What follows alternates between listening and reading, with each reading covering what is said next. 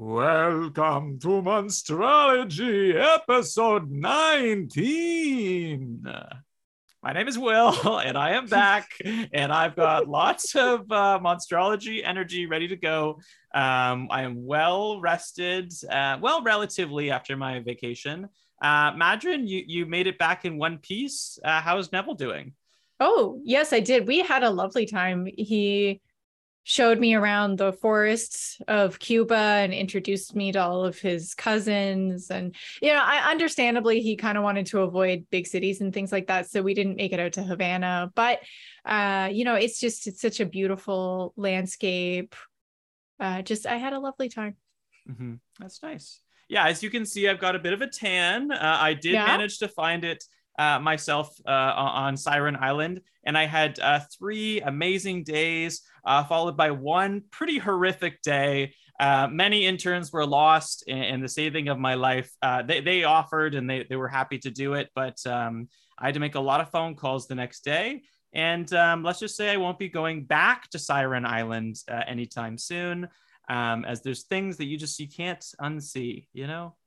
So it's the kind of vacation spot that like once you go, you've experienced you've had the full experience, you don't need to go again. Yeah, if, if Oh, and if, if if you're lucky, uh, you have the opportunity not to go again. You know, um, I, it seems as though um, there wasn't a lot of ships that tend to leave there, um, so I just count myself lucky. Um, but you know, it's one of those things when you're on a boat and you're you're at sea. I was feeling like I wanted to try to make sure that I keep eating healthy. I know this is like a weird thing Mhm. to talk about when you're on vacation and you, know you're visiting a siren island, but I did think about it and I was eating lots of fruit and I was also eating lots of garlic because it's good for your immune system. And so imagine, yeah, do yeah. you eat a lot of garlic or do you I garlic? do. Do you have Mm. garlic at home right now? Oh yeah, I I have garlic bulbs and I always keep it. I know this is very gauche, but I also keep it minced in a jar in my fridge for very easy food Good. preparation. Yeah, Good. like garlic and onions is basically the basis of everything I cook. Mhm. It's Well, very rare that if I'm cooking something, it doesn't start with garlic So you currently right now probably have garlic in your system. Yeah. Oh, absolutely. Okay, Yeah. that's good. That's good. I, it's it, I think that's going to be pretty important today.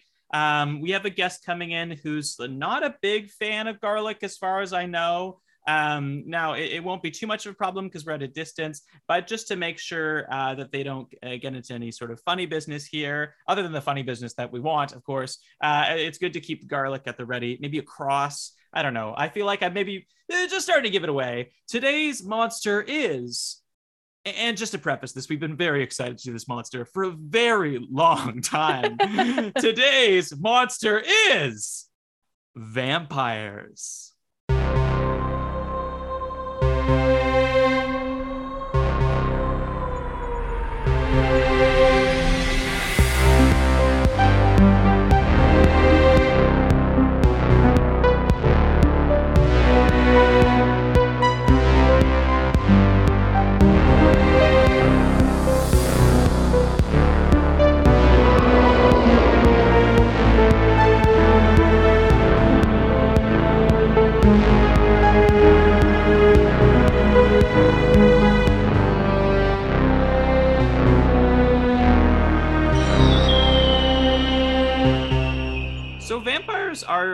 Absolutely one of the top tier monsters uh in I guess in the monster food chain. They're both very powerful and they're absolutely the classic like Halloween monster. We try to sprinkle these out throughout uh our numbers of episodes so that we we, we do some deep dives, but we've been looking forward to doing this for quite some time. Um, the tricky thing that I found is, in a way, I think everyone knows what a vampire is, and yet like I wasn't entirely aware of its kind of deeper history. Um, so I'm just going to go through the basics of what a vampire is, and I'm sure that everybody, including uh, you, Imagine, and our listeners, will be like, "Yes, that is a vampire." But I'm just going to say it anyway. The known vampire Yeah. or vampire. yes. uh, or we can, yeah, we can get into some different names. But I'll start with so basically, vampires are for folkloric beings who exist by feeding on life essence. Now, generally, this is in the form of blood, but sometimes it's not. Sometimes it's feeding off the energy of, of living creatures. Um, and, and, this happens whether they're undead or a living person. Like there's this kind of feeding uh, that they need to sustain themselves. Um, vampires normally appear human. Um, they have elongated fangs for puncturing uh, the necks of their victims and draining their blood. Um, and, and, some vampires develop like feral animalistic expressions when caught in battle or while they are feeding. Like it seems mm-hmm. to be that they very much change form or they've got this kind of primal um, appearance that that kind of pops out when they're I guess excited, feeling uh, extra vampire Yeah. Um, in most depictions, vampires are undead, um, meaning that they have been like revived after death, uh, and many are said to rise nightly from their graves or coffins. Um, sometimes they very specifically have to be from their native soil. So whatever soil they were tried, uh, they were supposed to be buried in, or they were from, like there is a real connection to the earth that they have to be attached to as part of their like vitality. Um, they're said to have pale skin and range in appearance from uh, grotesque to beautiful, uh, depending on the story. Um, another frequently cited uh, physical characteristic is the inability to cast a reflection or shadow um, which means that they can't be photographed or recorded on film. Um, you know, typically in, in, real life. Now, we're not talking about in the movies that we see because those are actors portraying vampires, but I'm saying real vampires, sure, um, are not going to be able to be seen. So, so that might make things a little bit tricky today, but we can maybe use our imagination, or maybe they've got some sort of uh, magic uh, spell that they can cast that we can see them and talk with them. Um, you can become a vampire in a bunch of ways, um, but the most common uh, is to be bitten by a vampire. Uh, other methods include sorcery, committing suicide, contagion, or I did hear that um, it can happen because a cat uh, jumps over a person's corpse. That is the most obscure and interesting origin of a vampire that oh, I have found. See, Never, I have never heard that before. That yeah, is, was, but what a cat-like thing to do is just yeah, jumping over dead bodies. Like a, it's like the walking under ladders. Like maybe it's one of those. Oh yeah, yeah. Scary, like stepping on a crack, breaking your mother's back, etc. Or if you see a black cat. Yeah, yeah, like cat cat jumping over a person's corpse. That's uh that's gonna do it. You're gonna go right to vampire. Um, the term vampire uh, wasn't really popular until the early 18th century um, after like an influx of vampire superstition into Western Europe occurred, um, where vampire legends were frequent. Um, the Balkans had them; uh, they just went around East, Eastern Europe. Um, there was a couple different names, and imagine maybe you can speak to this a little bit of vampires kind of all over the world. But mm-hmm. two of them that I found were the uh, Vrikolakas in Greece, and the one that I think of um, when I think about origin is the Strigoi in uh, Romania. Um, mm-hmm. And the term Strigoi is used in a lot of pulp culture as well. You can very clearly like trace that that origin back to Romania. Um, and there was just like, I, I mean, kind of in the same way of like witches in, I guess, America and Europe, there was an increased level of vampire superstition, which led to mass hysteria and in some cases um, corpses actually being staked and people being accused of vampirism. Like it would be before they die, they would kill them again just in case. Or I yeah. saw um, like they would bury them with scythes or bury them upside down so that if they came back as a vampire or as a demon, that that that person wouldn't choose to haunt their family. Like there's all these strategies of dealing with the dead so that they didn't become a vampire.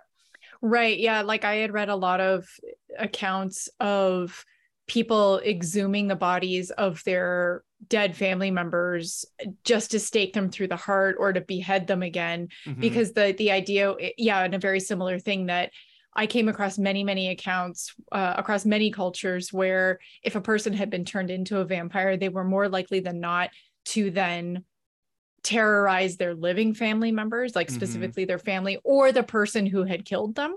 Mm-hmm. So, yeah, there were a lot of times where it was just part of the almost the like precaution of of preparing the body for death that you would then stake it through the heart or behead it.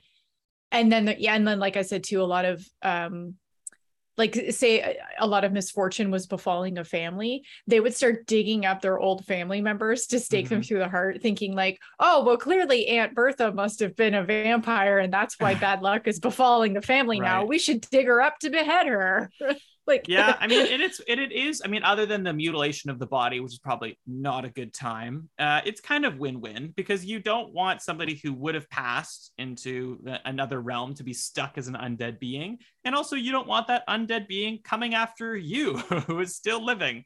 Um, so i mean they're already dead.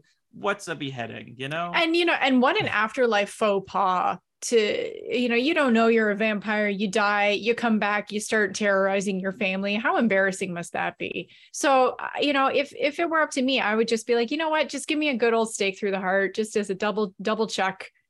I yeah. don't want to have to come back and start terrorizing all of you. You know just let let the dead be dead. Uh, let the record show that i wouldn't mind being buried with a scythe. Could be yeah, kind of cool. Fine. why not? It kind of fits my personal brand. Could be nice. Yeah. Um there was something interesting that I found when I was looking up the origin of the vampire too, because I very much, and I'll talk a little bit about this in a second, but I imagine them as being more like suave, modern, like almost for like a better term, like gentlemanly creatures. But the original, very charming, is very, very charming. is very much the vampire like uh, persona kind of. that I have. Like they're yeah. very charming.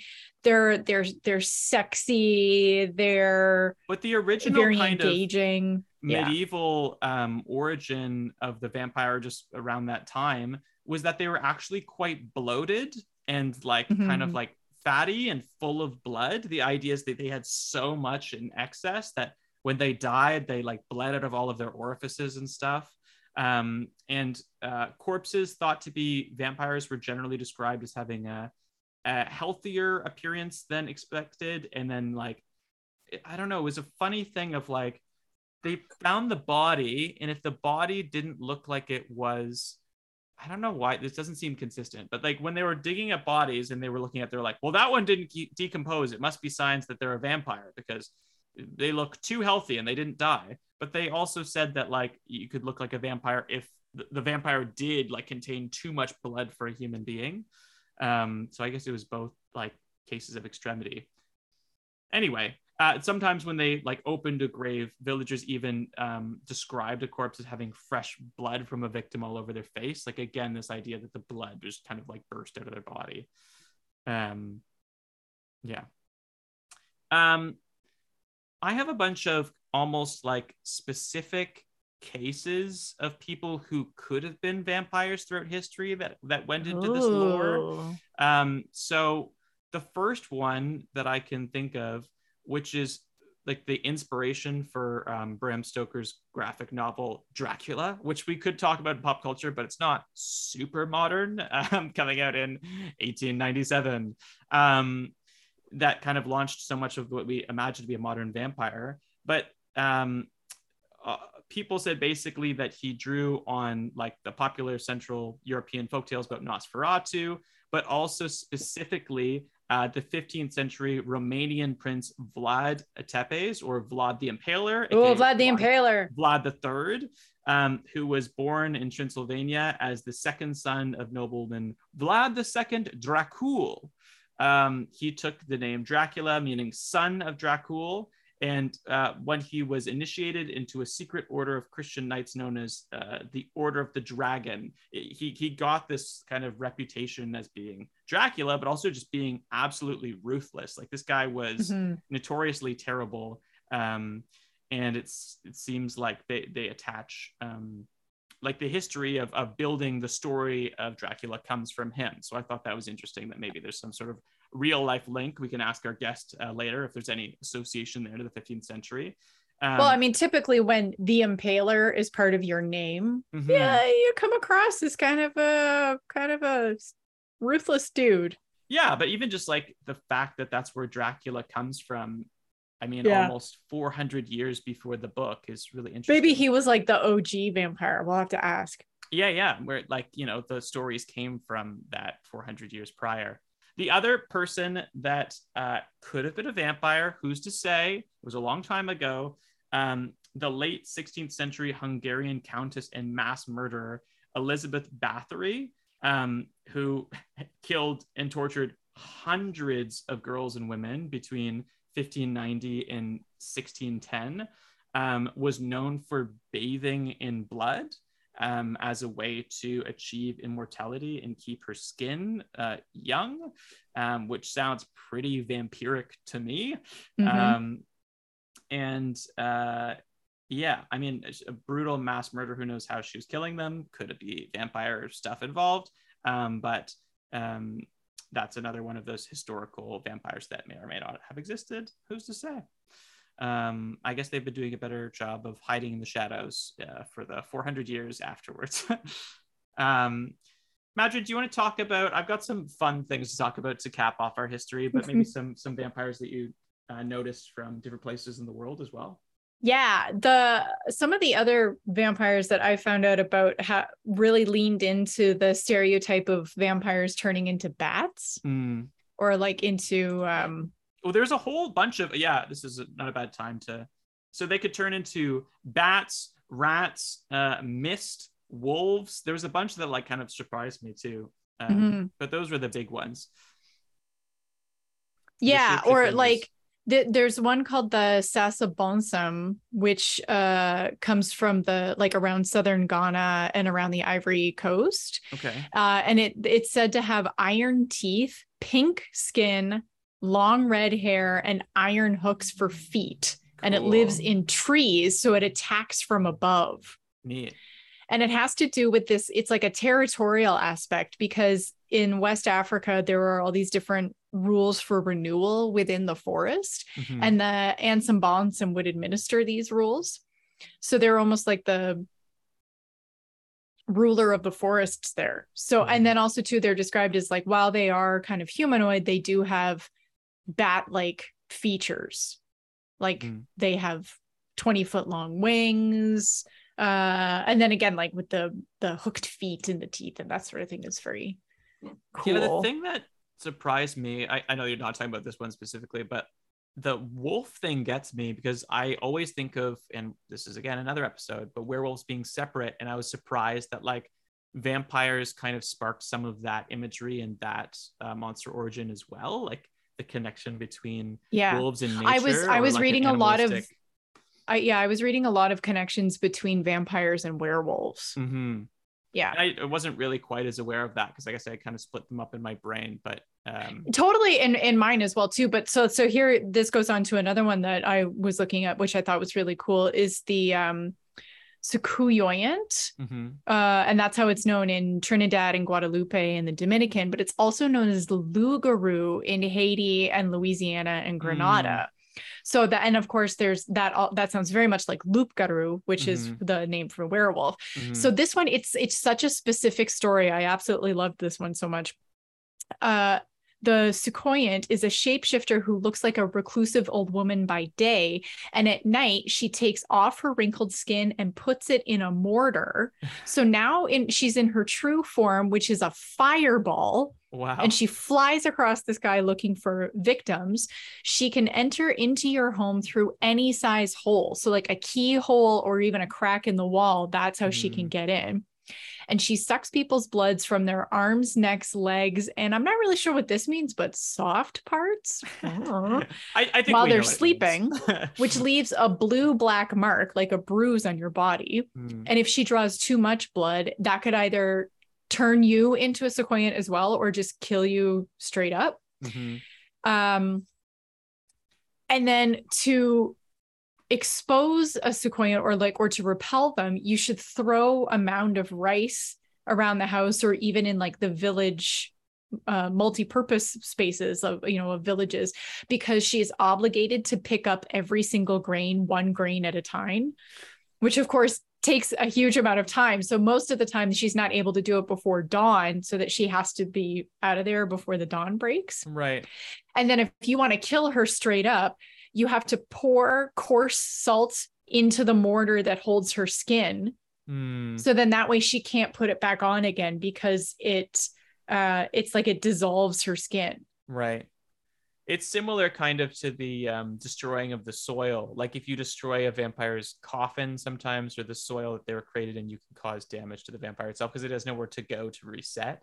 Yeah. Um, and that, that was actually I wasn't even going to talk about this at all, but when you brought up about the the connection between vampires and the soil of their birth, Mhm. I was reading about um what we in the Western society refer to as Chinese vampire. They're called the Jiangshi. Mhm.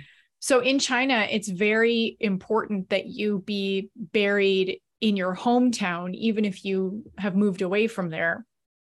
And so people will pay other people to like bring back the bodies of their loved ones if they're if they died somewhere other mm. than their hometown. But for really poor families who can't afford a cart, they will basically pay a, a sorcerer to go to the village where their family member has died. And then the sorcerer puts a piece of paper on the corpse that has their name, birth date, and then like a special spell which reanimates the corpse so that essentially it will then follow the sorcerer back to their hometown so that they can be properly buried. Oh. But if the paper gets taken off by the sorcerer, so like say he finds out that the family can't afford to pay him or they like they've done something to to annoy him or or anything Mhm. to that effect like once they take off that paper the jiangshi if they're not at home and being buried will gain its own consciousness and then just start to like go rampant and get dangerous and will start killing living creatures. So i just thought that that was like that was so interesting that again here we are like way over on the other side of the world. There is that such importance about tying a person's body to the soil of their birth. Mhm. and if you can't make that connection happen all hell breaks loose like basically you've got this like blood sucking almost you know undead creature wandering Mhm. around killing people because they've never made it back home to be buried Yeah, don't try to swindle a sorcerer. And for that Yeah. matter, uh, Yeah. make sure that you trust your sorcerer because uh, bad things could happen if they just lose that piece of paper. Um, yeah There was something you were saying about um, not that vampire, but the one before, the ball of fire vampire that like came in through the keyhole. Was the name of that Mhm. one? Um, uh the the soucouyant the soucouyant. So it's interesting that with this one, there's no um, superstition or consequence to uh, them coming into the house uninvited, because that's another thing that we should mention with vampires right is there is a clear um, threshold that they need to be invited into the house, or often they will begin to decompose or like age rapidly. Um, the other thing that we should say is like, I mean, we'll get into kind of powers too, but like sunlight. Historically, um, the original vampires weren't like burned into a ball of flame, but in the past about 150 years, that has progressed as well, so that sunlight has like a very severe consequence. Like that's the influence of vampires in film and that kind of like language that we inherited. Um, but there is a couple more rules involved there. There is um, a list of vampire archetypes that I found, which maybe uh, isn't like historically based in anything, but I thought was pretty accurate. It was on unwinnable.com. Uh, the nine types of vampires and what they represent. And I think, Madrin, you can agree when I go through these uh, that they do uh, apply to all sorts of different vampires. Uh, the first one is seductive sinners. Um, they have medieval revenants, uh, aristocratic romantics, castle dwelling drama queens, uh, nocturnal party animals, nightmare inducing monsters, weapon wielding goths, emotionally unavailable hunks, and high school heartthrobs. And like, there's a great, you can go on to unwinnable.com and see all the examples of different um, vampires within each one of those. But it was nice, nine strong different archetypes of vampires and the way that they kind of slot into. Um, even there's even definitely some or- overlap in there though right? Yeah, like yeah, the some- like the they uh, emotionally- unwinnable brooding hunk. It totally also overlaps with like medieval uh, aristocrat like for sure for sure. yeah. But i like that they have like a, a lot of different hits. Like a it is an interesting point that vampires are so popular that they have existed and they're utilized in stories in in very um different ways depending on what they serve the story and i think some of that is even just depending on what era they're in like putting a vampire in today's time versus contextualizing a vampire in the 16th century is very different like yeah there's no high school heartthrob in the 16th century but they could be an emotionally unavailable hunk who happens to also be a castle dwelling drama queen. Uh, who's to Totally. say? Um, the, yeah and i think that that's our our modern take of it is like the high school hunk and the emotionally unavailable those that's basically like you can't have one without the other in our modern depiction of vampires Yes, there's a lot of weapon wielding goths though in contemporary times, and I'd say the other one that Mhm. I've seen in a lot of um, stories is the uh, nocturnal party animals, which is a very contemporary version of the vampire. Instead of it being this almost like romanticized uh, allegory for religion, it's like almost a allegory for excess and like the need to live forever or like not like be punishing to your body or something like that. or like if you live a consequence free life because no matter what you do you're never going to die you Mhm. might as well just party every night or rock and roll every night and party every day hmm hmm um, yeah, I mean, th- there's lots of things you could do, but if there's no consequence, you also don't have to do those things. Um, okay, let's get into the last bit that I have for history here, which is the classic powers and weaknesses. Vampires have a ton of powers and weaknesses. Um, their powers include immortality, agility, night vision, shape shifting. We talked about this already to, to many different forms. Uh, superhuman strength and speed, uh, hypnosis, regeneration, wall crawling, and vampirization, which is the act of turning somebody else into a vampire. Uh, as we talked about, there's a few different methods for that, but that is a skill that they uniquely possess. Um, let me see if i can guess all the weaknesses Sure. holy water Yes. crosses Yes. garlic Yes. sunlight Yes. fire Uh huh. how many more are there There. I have to remember which ones you guessed, but I, Beheading? I have. Beheading Uh, i mean beheading is I have usually it a as uh, decapitation is what I have. yeah it, uh, there- i mean they're very i can't think of a monster that survives like beheading is always usually a good go-to Mm-hmm. Um, there's a couple more. okay How many? How many did you have on your finger? i'm at six I'm at six. I've got um ten. I think. Ooh. One, two, three, four, five. Yeah, ten. all right hit me up what did i miss Okay, holy ground. Like Ah, you, I knew that. So like you like on a churches and a church yeah. or like if somebody has blessed the ground itself. Um, Yeah. did you say silver?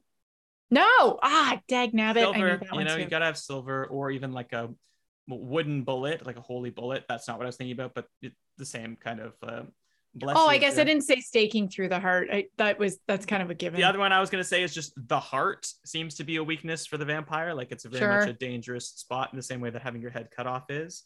Um, and garlic, I think, is. Um, i said garlic So the ones that I have, just to recap, I'm not sure which ones you have. I think is holy water, holy ground, uh, the cross, silver, decapitation, fire, oh, sunlight. I think is the one that you missed. no i got that one Um, uh, the heart, uh, invitation is the other one. So invitation if is you the one come in missed without, um, yeah, if you come in without permission, you, there is can be pretty grave consequences for the body. of or the I, there are even pop culture or indications or, or sorry depictions that like they are physically incapable of coming in without an invitation it's like they're hitting an invisible wall Yes, yes. I Yeah. guess it's one of the two things. Either they physically can't do it, or there's a grave consequence for them doing it. But there doesn't exist. I think any story that I've read with vampires where it's like, ah, no big deal. That's not a real thing. That always seems to be a real thing. So I'm curious to find out from our guest whether that's the case because it seems to be pretty consistent. Um, that's all that I've got for history. Um, so we're going to take a little bit of a break. And when we get back, we're going to dig into the mountain of vampire pop culture.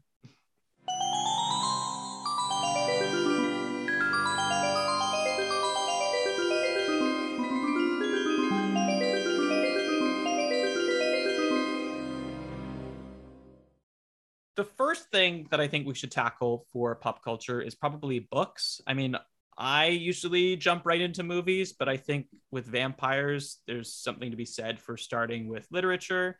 Um, so there's two major cornerstones of literature uh, for vampires. One being Dracula, uh, which is a very common story um, with uh, Jonathan Harker, a young English lawyer who travels to Transylvania and plans to meet with Count Dracula, a client, uh, a client, and they're trying to finalize a property transaction. And when he arrives in Transylvania, uh, the locals are like, "Whoa, you can't go there. That's terrible. Terrible. You can't go to Castle Dracula."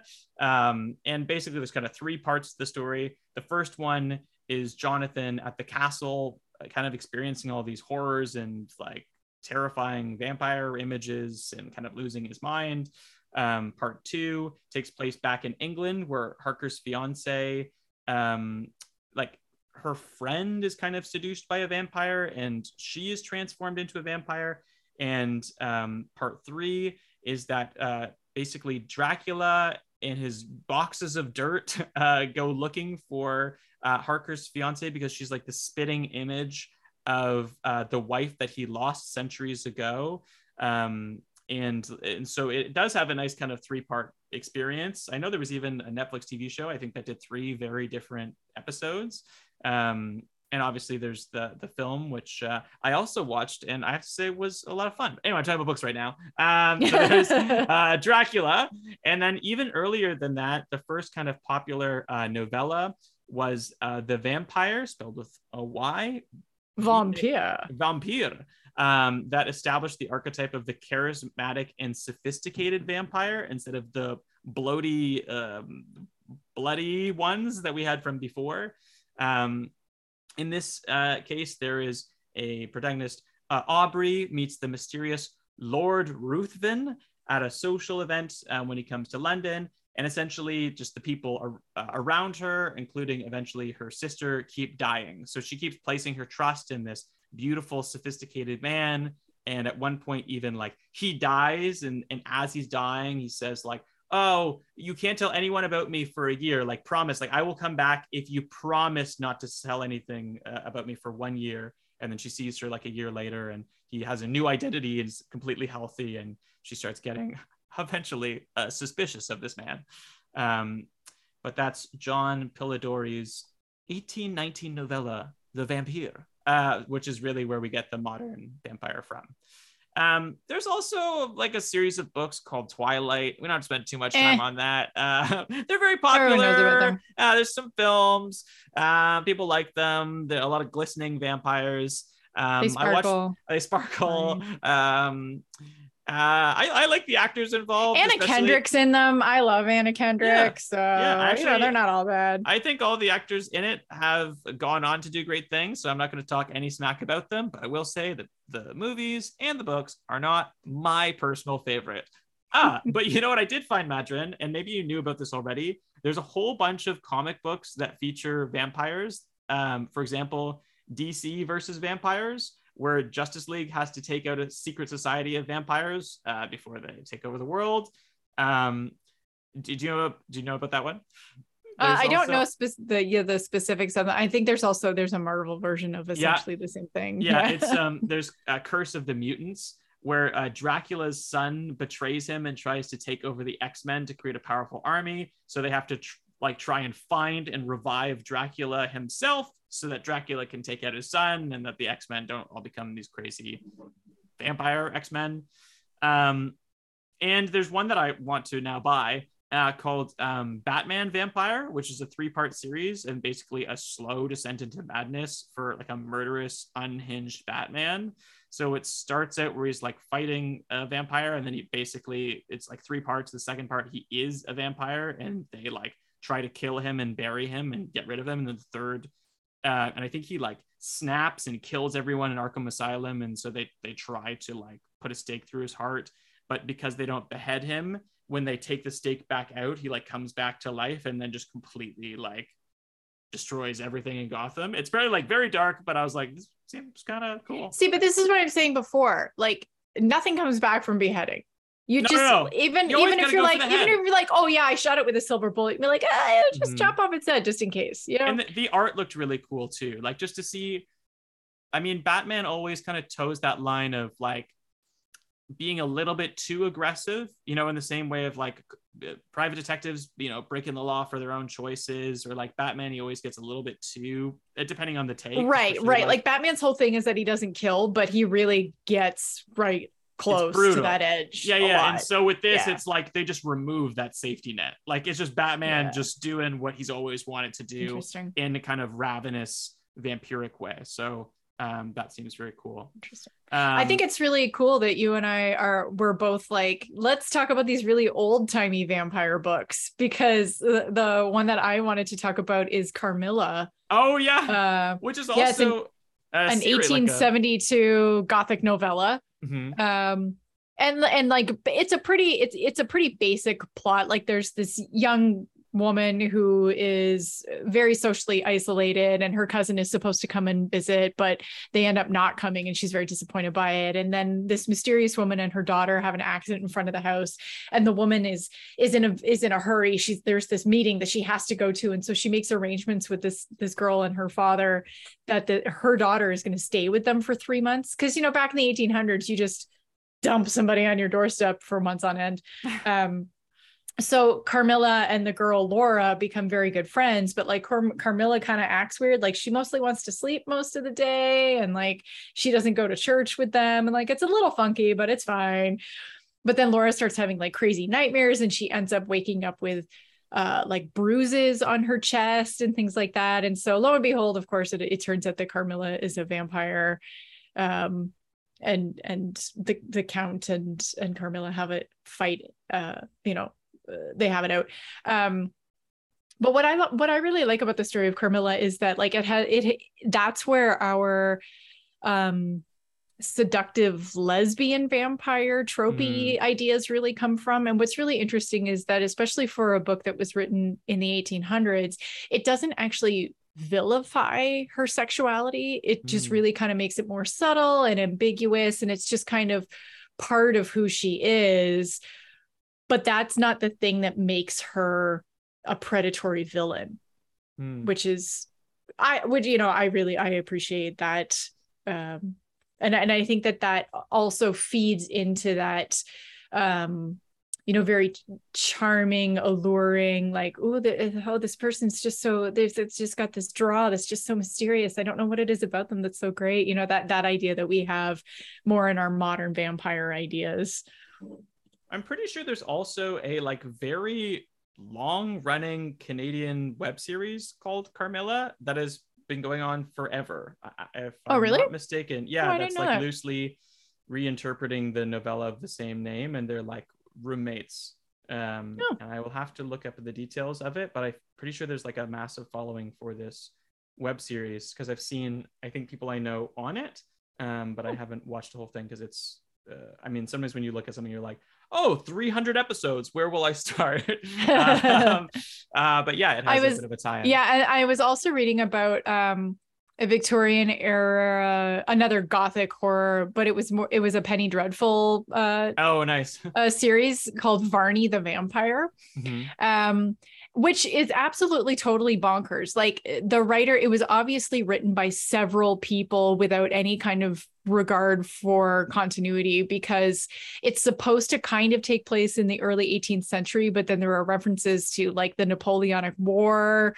And then there are also things that also make reference to it being clearly in the mid 19th century, which is when it was being produced. And then things happen in London, but they happen in Venice, but then they also happen in like Bath and all over the place. So they can't even really figure out um, the setting for, for these things as well too. But um, what was really interesting is that this is, I, I think this was the very first story to refer to sharpened teeth for a vamp- vampire where it like specifically they're described as with a plunge he seizes her neck into his fang like teeth. So Mm, apparently this is like the first written account of using like fang vampire teeth. Cool.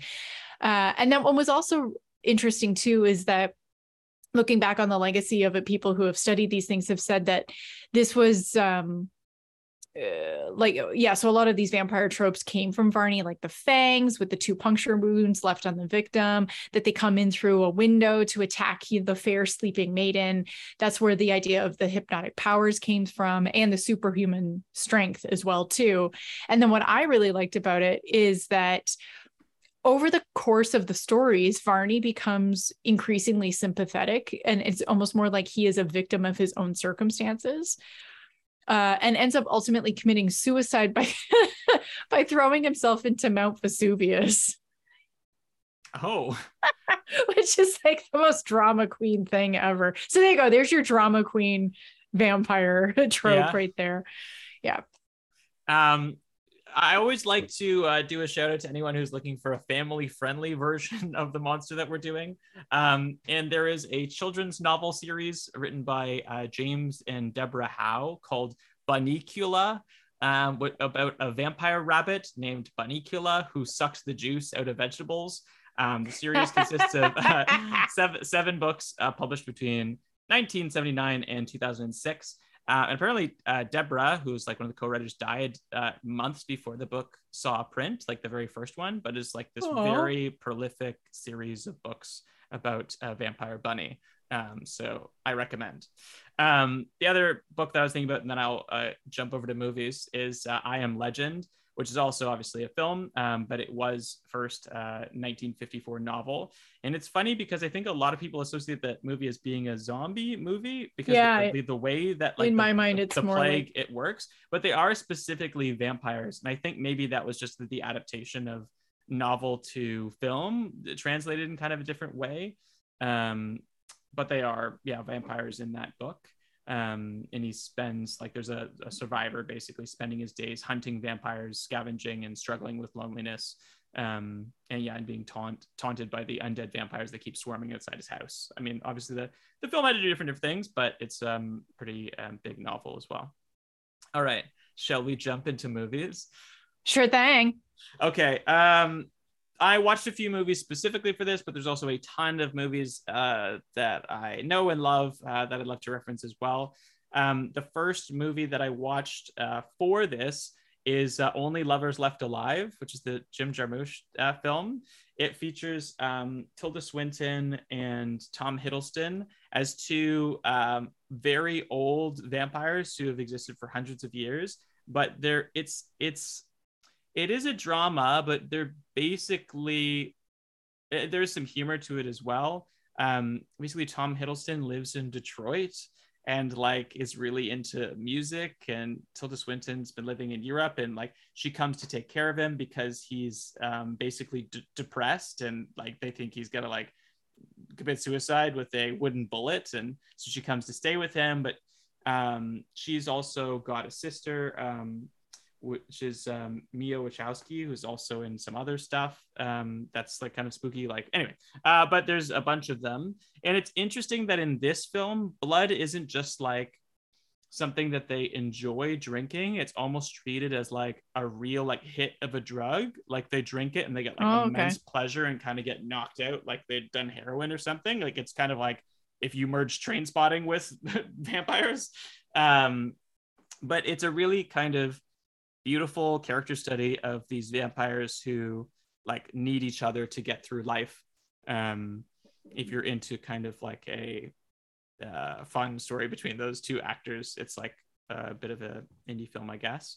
Um the other one that i'd wanted to watch for a very long time and it's funny because i actually read this as a play before i saw it as a movie is um because it was also a book.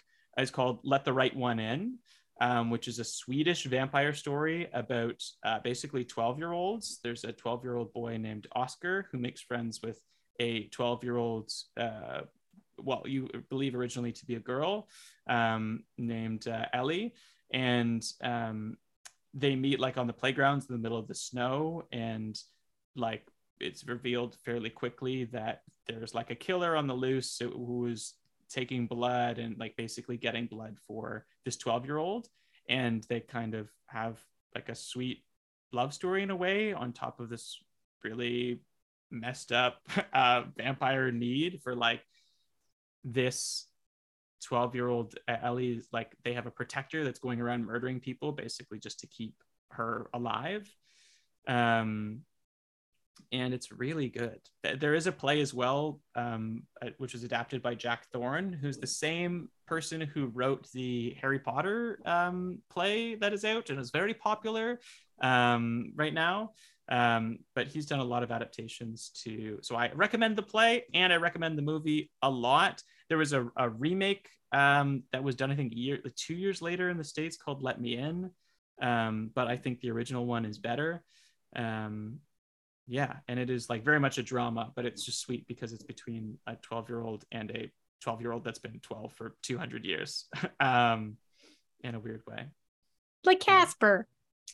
Um, yeah, I don't know if it hit the same demographic Oh, a little less murder. there is just like some really beautiful like of all the films i would say that i watched this is the best executed film of all of them like it's a really good movie if you haven't seen it and you're into film you should definitely check it out and put it up on your list um, because it is both brutal and sweet.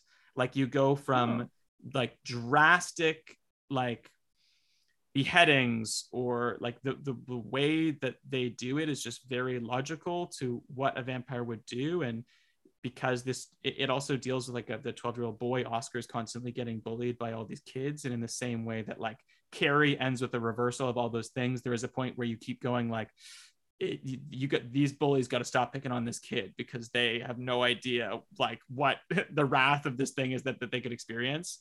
Um, and it kind of like there's a certain tension that's built up there and it's like a very satisfying end which takes place in a pool um, which i will not spoil what happens but it's a good sequence.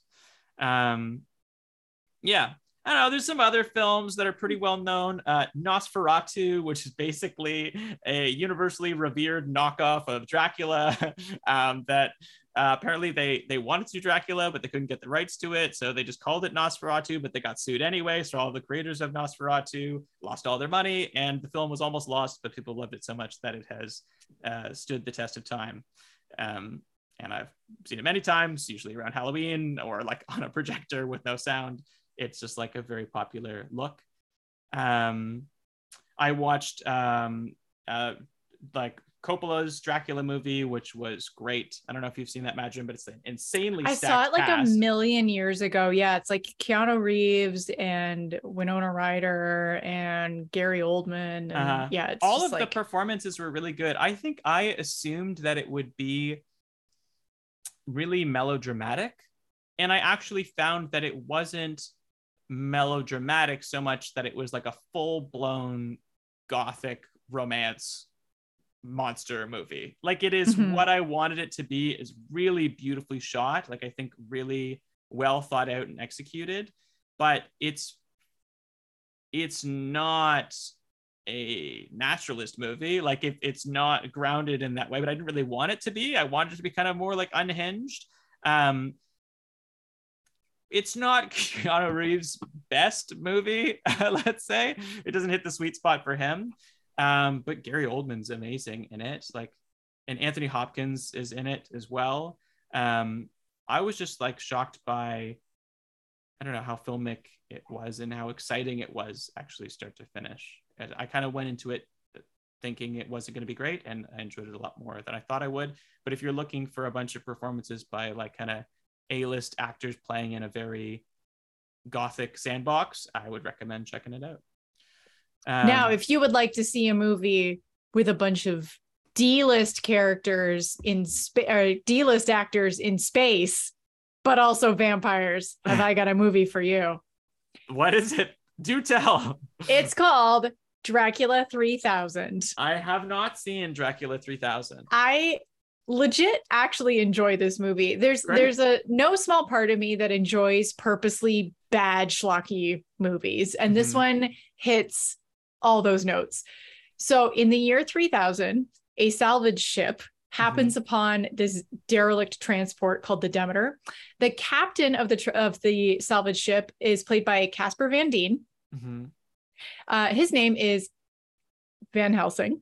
okay so they go and they board the ship and that is when they find the corpse of the captain from the uh, uh, from the demeter and he's clutching a crucifix Mhm. uh, and then of course the new intern mina Ah. whose name is mina harker Mhm. uh, doesn't want to do this the captain says no we have salvage rights and they decide they're going to tow the ship back to earth and so as they prepare to return suddenly their ship is detached uh, and they are stuck there in space and have no way of getting home so then oh also coolio is in it why why not yeah that's fair enough So as, he and as another guy. himself or as a character? No, no, he plays a, a cargo specialist named 187. Okay. No other name, just 187. Uh, he and another guy find um, a cargo bay full of coffins. Mhm. And of course, he is mysteriously attacked and turned into a vampire. So then he, um, then one of the other characters runs into the master, who is a vampire named Count Orlok, who's, for those of you who are paying attention, is the name of the character from Nosferatu. Mhm. So Uh, they and really just essentially, they go through all the the tropes. They just all- make sure just everyone is, is named after every other vampire character that came to mind. Um, it turns out that one of them is actually uh, an undercover android cop. She's not actually human. Mm. Uh, by the end of it, basically everyone dies except for the android cop and the one of the other guys who had found the the coffins. And so they set their sh- the ship on a course to plunge into the nearby sun Mhm. because, of course, vampires. Yeah, That's that'll help. And so it is heavily implied that they, knowing that they're going to die, they spend their last few minutes together having sex, despite the fact that half an hour ago they like totally hated each other. But my and my favorite part of this movie is that all of the characters keep talking about like uh, about how stealthy the vampire is and how oh you know when, when we, we they just keep like running into him mysteriously and they never expect him except that the way that he has been costumed includes a very heavy pair of combat boots and most of the set is metal catwalks because of course it's a spaceship in the year 3000 so he literally spends like a good half of the movie tromping around as absolutely loud as possible and there are Mhm. all these really stylized shots of his feet tromping around on, on these catwalks and he, and he so chooses funny. not to float. Like there's no floating ability. there? apparently there's no floating when you are a space vampire Mhm. and then of course this this this just sums up how wonderfully schlocky this movie is.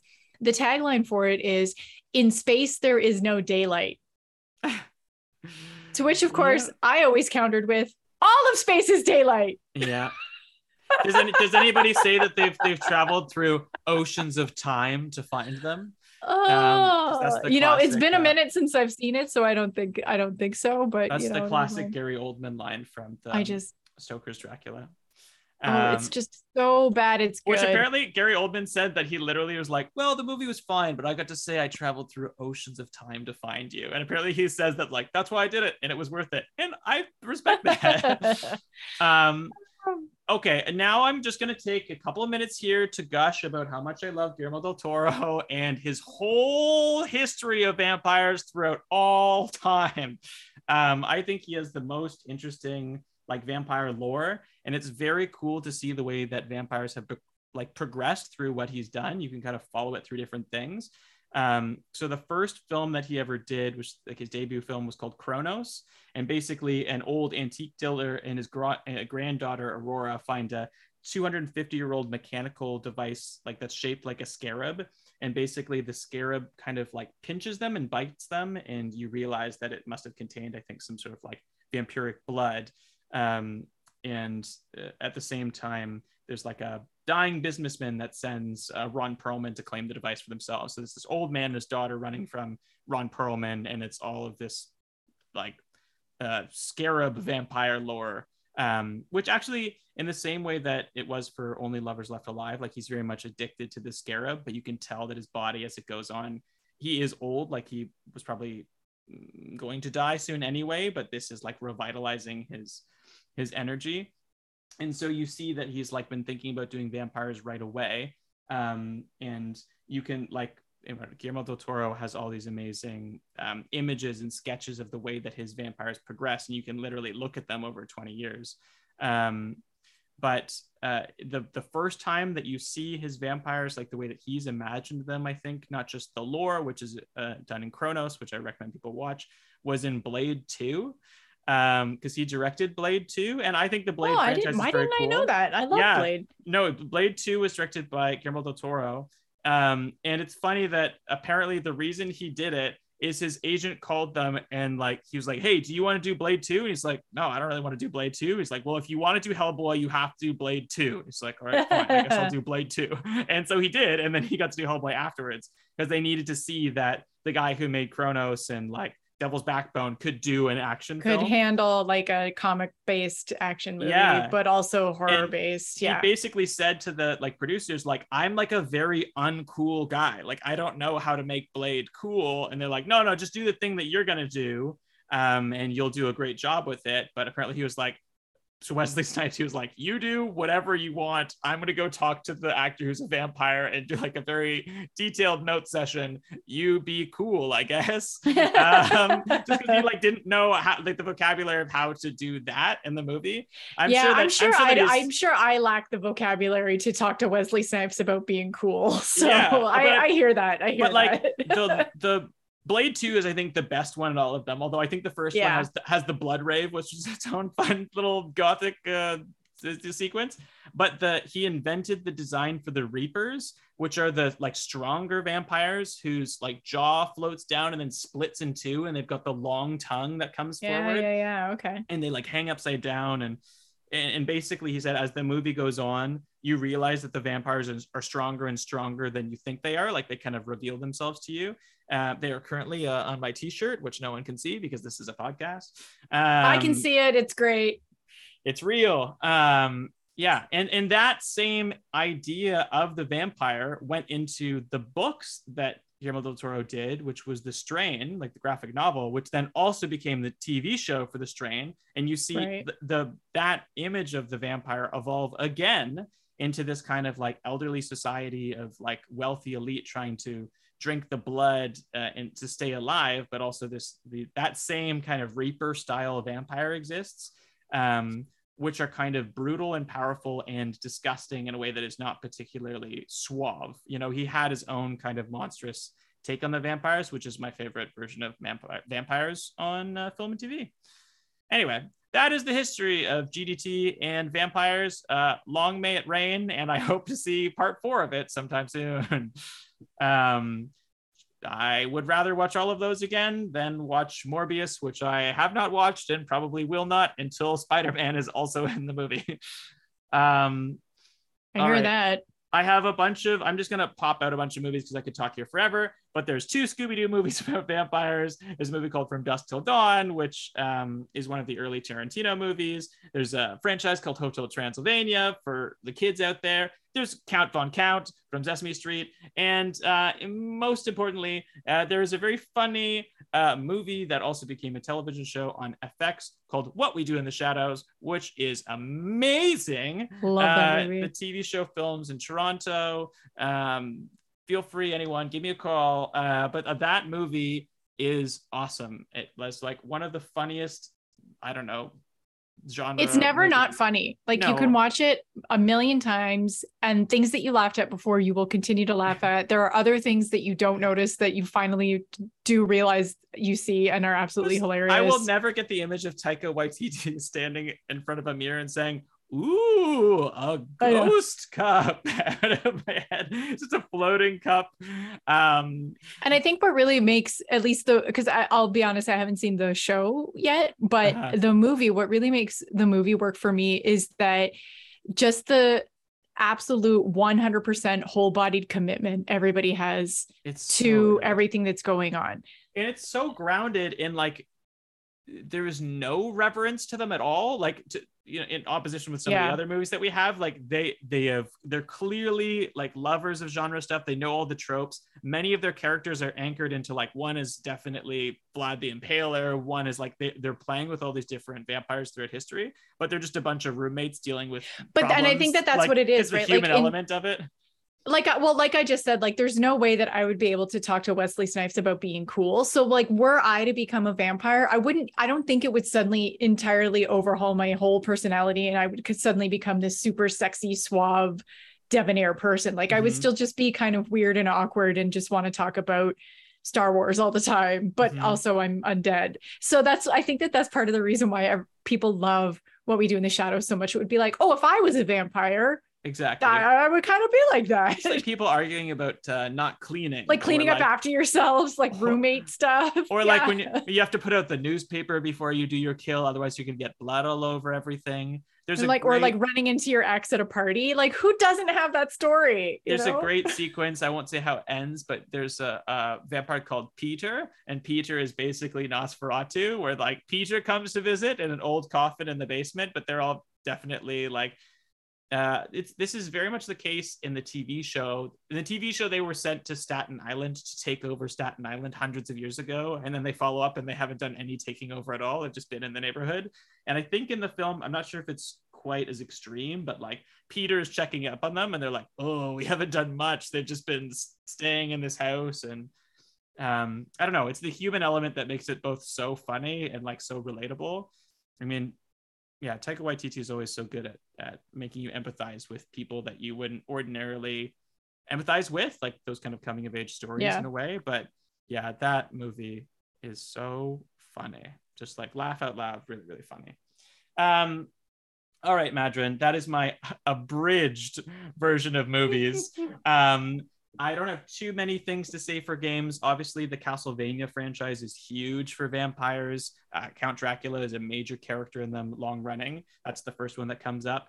Uh, but I will say that, and I was thinking about you because I remember you played Elder Scrolls uh, Oblivion and I think Skyrim. Mhm. I played that game a lot up until the point that I became afflicted with porphyric hemophilia, which means that you're a vampire. Which you become can- a vampire. it confused me so much and annoyed me that I stopped playing. Like it was, I don't know, it was like 15. oh, I there's way have- to cure it.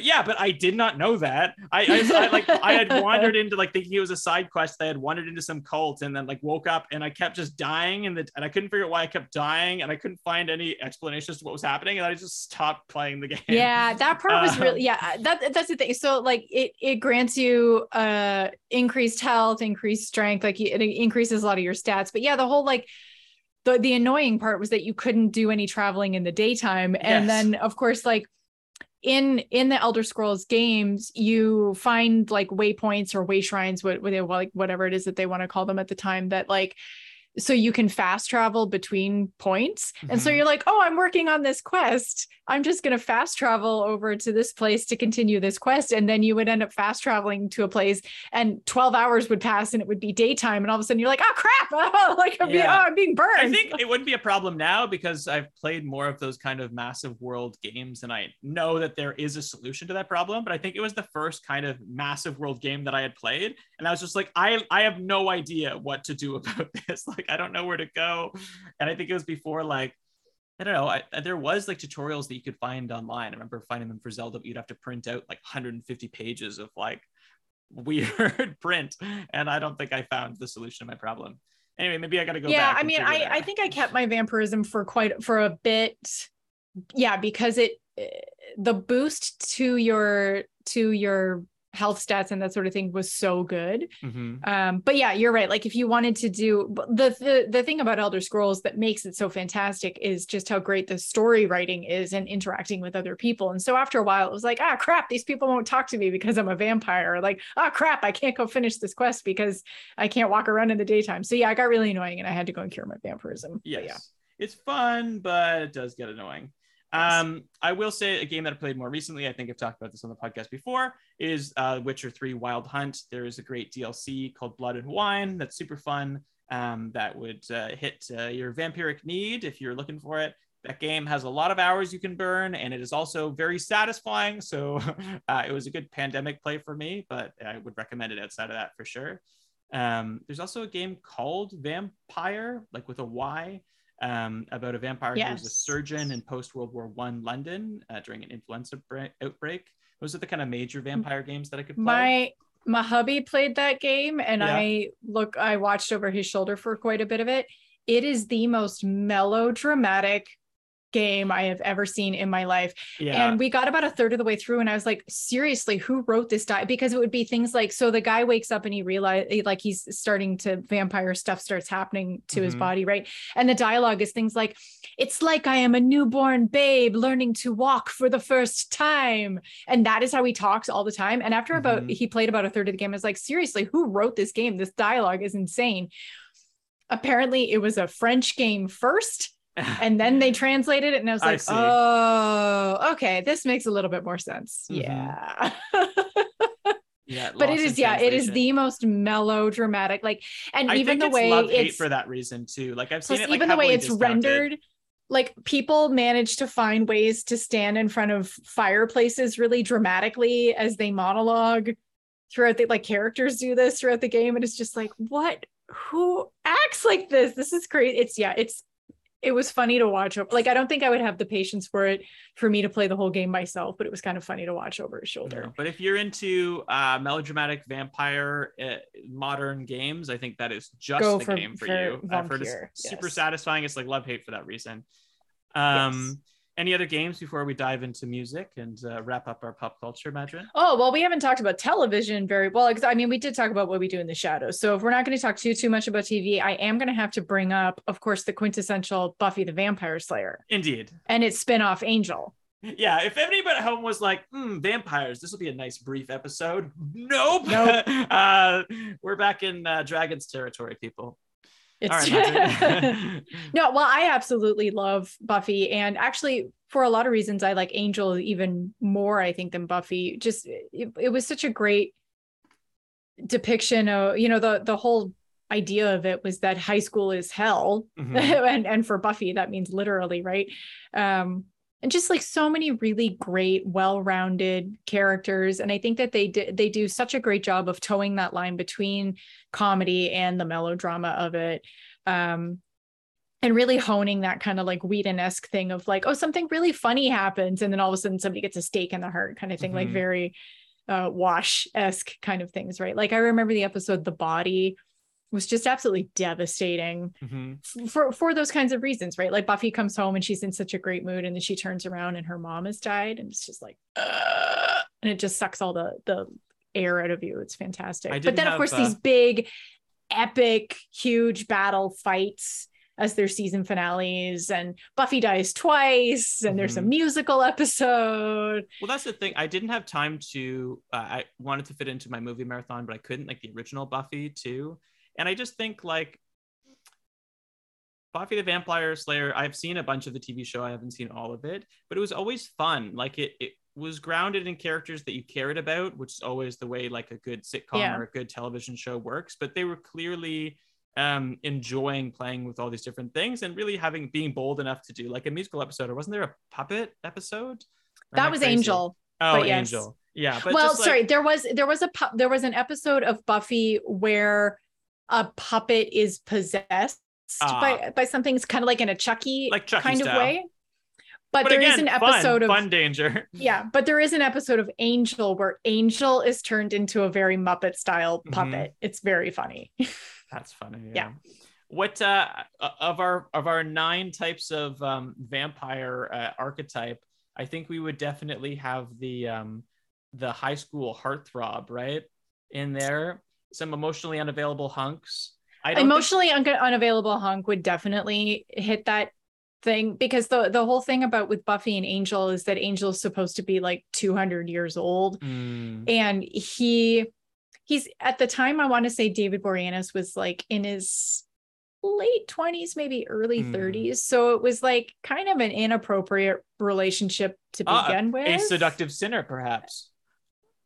Yeah but of course but he had a soul and i think that uh, th- this was something actually i was thinking about when we were talking about the history is um buffy really really established that for their vampires the lack of a soul is the thing that made vampires A monster. evil right yeah, Yeah. so that that was angel's whole thing was that he had been re-endowed with his soul. And so he- then he felt all of this tremendous guilt over all of the things that he had done as angelus his vampire persona and so spent decades trying to atone for all of those things.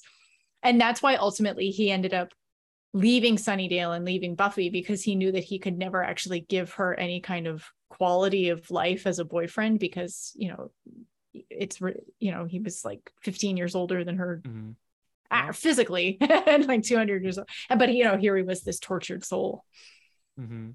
and then it becomes very important later in the series Spike, who is a vampire, has no soul, but actually legitimately falls in love with Buffy. And so, in an effort to try to prove himself to her, he goes and purposely gets himself his soul back, Mm. which is just this absolutely incredible gesture because in the vampire world everyone's like why in the hell would you like they they see having their soul back as a curse hmm and so it was the very the it was the ultimate almost sacrifice to get Mm. his soul back to prove himself to buffy Cool. Yeah. Um, any other TV before I dive into music? No I mean, we can that that clearly is is the the highlight of TV. I was like I that mean, is the pinnacle. quintessential I remember as a we don't need to talk about vampire diaries I mean, I do remember like my babysitter playing that, and I was like, "This is scary," because you could just hear it and not see it. And as an adult, I was like, "This is great," but when you're a child, you're like, "Those are scary noises for vampire things." Um, Yes. There's a few songs that popped out to me. Um, the first being "Dracula's Wedding" by oh Andre. i was just gonna 3000. say yeah from i love that song It's awesome, really fun music. Um, there's a song called "We Suck Young Blood" by Radiohead. Um, Mhm. Blue Oyster Cult has a song called Nosferatu. Uh, Tyler the Creator has a song called Transylvania. And uh, the last musical anecdote I had is that the the name of the band um, Vampire Weekend comes from um, the frontman uh, was had like a college film project um, wherein a man named Walcott has to warn the mayor of Cape Cod of a vampire invasion that will probably happen on the weekend. And they're like, it could happen on Friday or Saturday. And so they called their band Vampire Weekend because of this weird film that they had made in college. And I think that is great because it's a good band funny. name. And I like that it came from a weird movie. Um, that's my music. Last call for music. I'll give you one little anecdote, and then we gotta we gotta get to our guest who has patiently been waiting for us to dig in through this. well he's got all eternity That's true. so Yeah, he's been waiting. What's another, you know, hour? Uh, well, I was thinking about um, the Neil Young song. Was it called Vampires Blues? oh so yeah. of course he's talking in true Neil Young fashion. The song is actually about how capitalism is terrible and it's sucking all the life out of everybody, and that they're losing their humanity. But you know, Mhm. it, he equates it through vampirism. yeah, that'll do Yeah. it. That'll do. Um, I mean, I mean that that was um I remember when I was a teenager, Bullet with Butterfly Wings was such a huge song for um Smashing Pumpkins. Mhm. And basically, like almost every Smashing Pumpkins song, the song is about Billy Corgan's existential angst. Um, yeah, but it opens with the line, The world is a vampire sent to drain, which is like just such a great opening line of a song. So um, my so last, it just you know uh, all of these all these musicians want to talk about how uh, capitalism and the government and all the people in charge are just sucking the life out of you well, it's another opportunity for monsters to be an abstract thing for musicians to, um, you know, Yeah. dig into and play with. It the metaphor works, and they work in their own right as a monster. Uh, the last anecdote that I'll have, which is also a petition um, that you can just uh, emotionally agree to. Um, which is that uh, Count Chocula is a delicious and hilarious cereal, and it's impossible to find uh, other than um, being seasonally available. I like I just did a show and there's a box of Count Chocula and I could not find it anywhere because I did not realize it was only available around Halloween. And so it was very difficult. So if you're out there, um, the creators of Count Chocula, I would like you to know that I would like Count Chocula year round, not just in October, but at any time. I want it in the middle of the summer uh, on a whim. I want to be able to go get some real Count Chocula. And on that note, uh, we're going to take a break. When we get back, we're going to be joined by Eddie the Clown, um, who is our guest. I'm not sure if they are a clown or they describe themselves as a clown or they're just clowning around, but Eddie will be with us and we're going to find out the real scoop on vampires.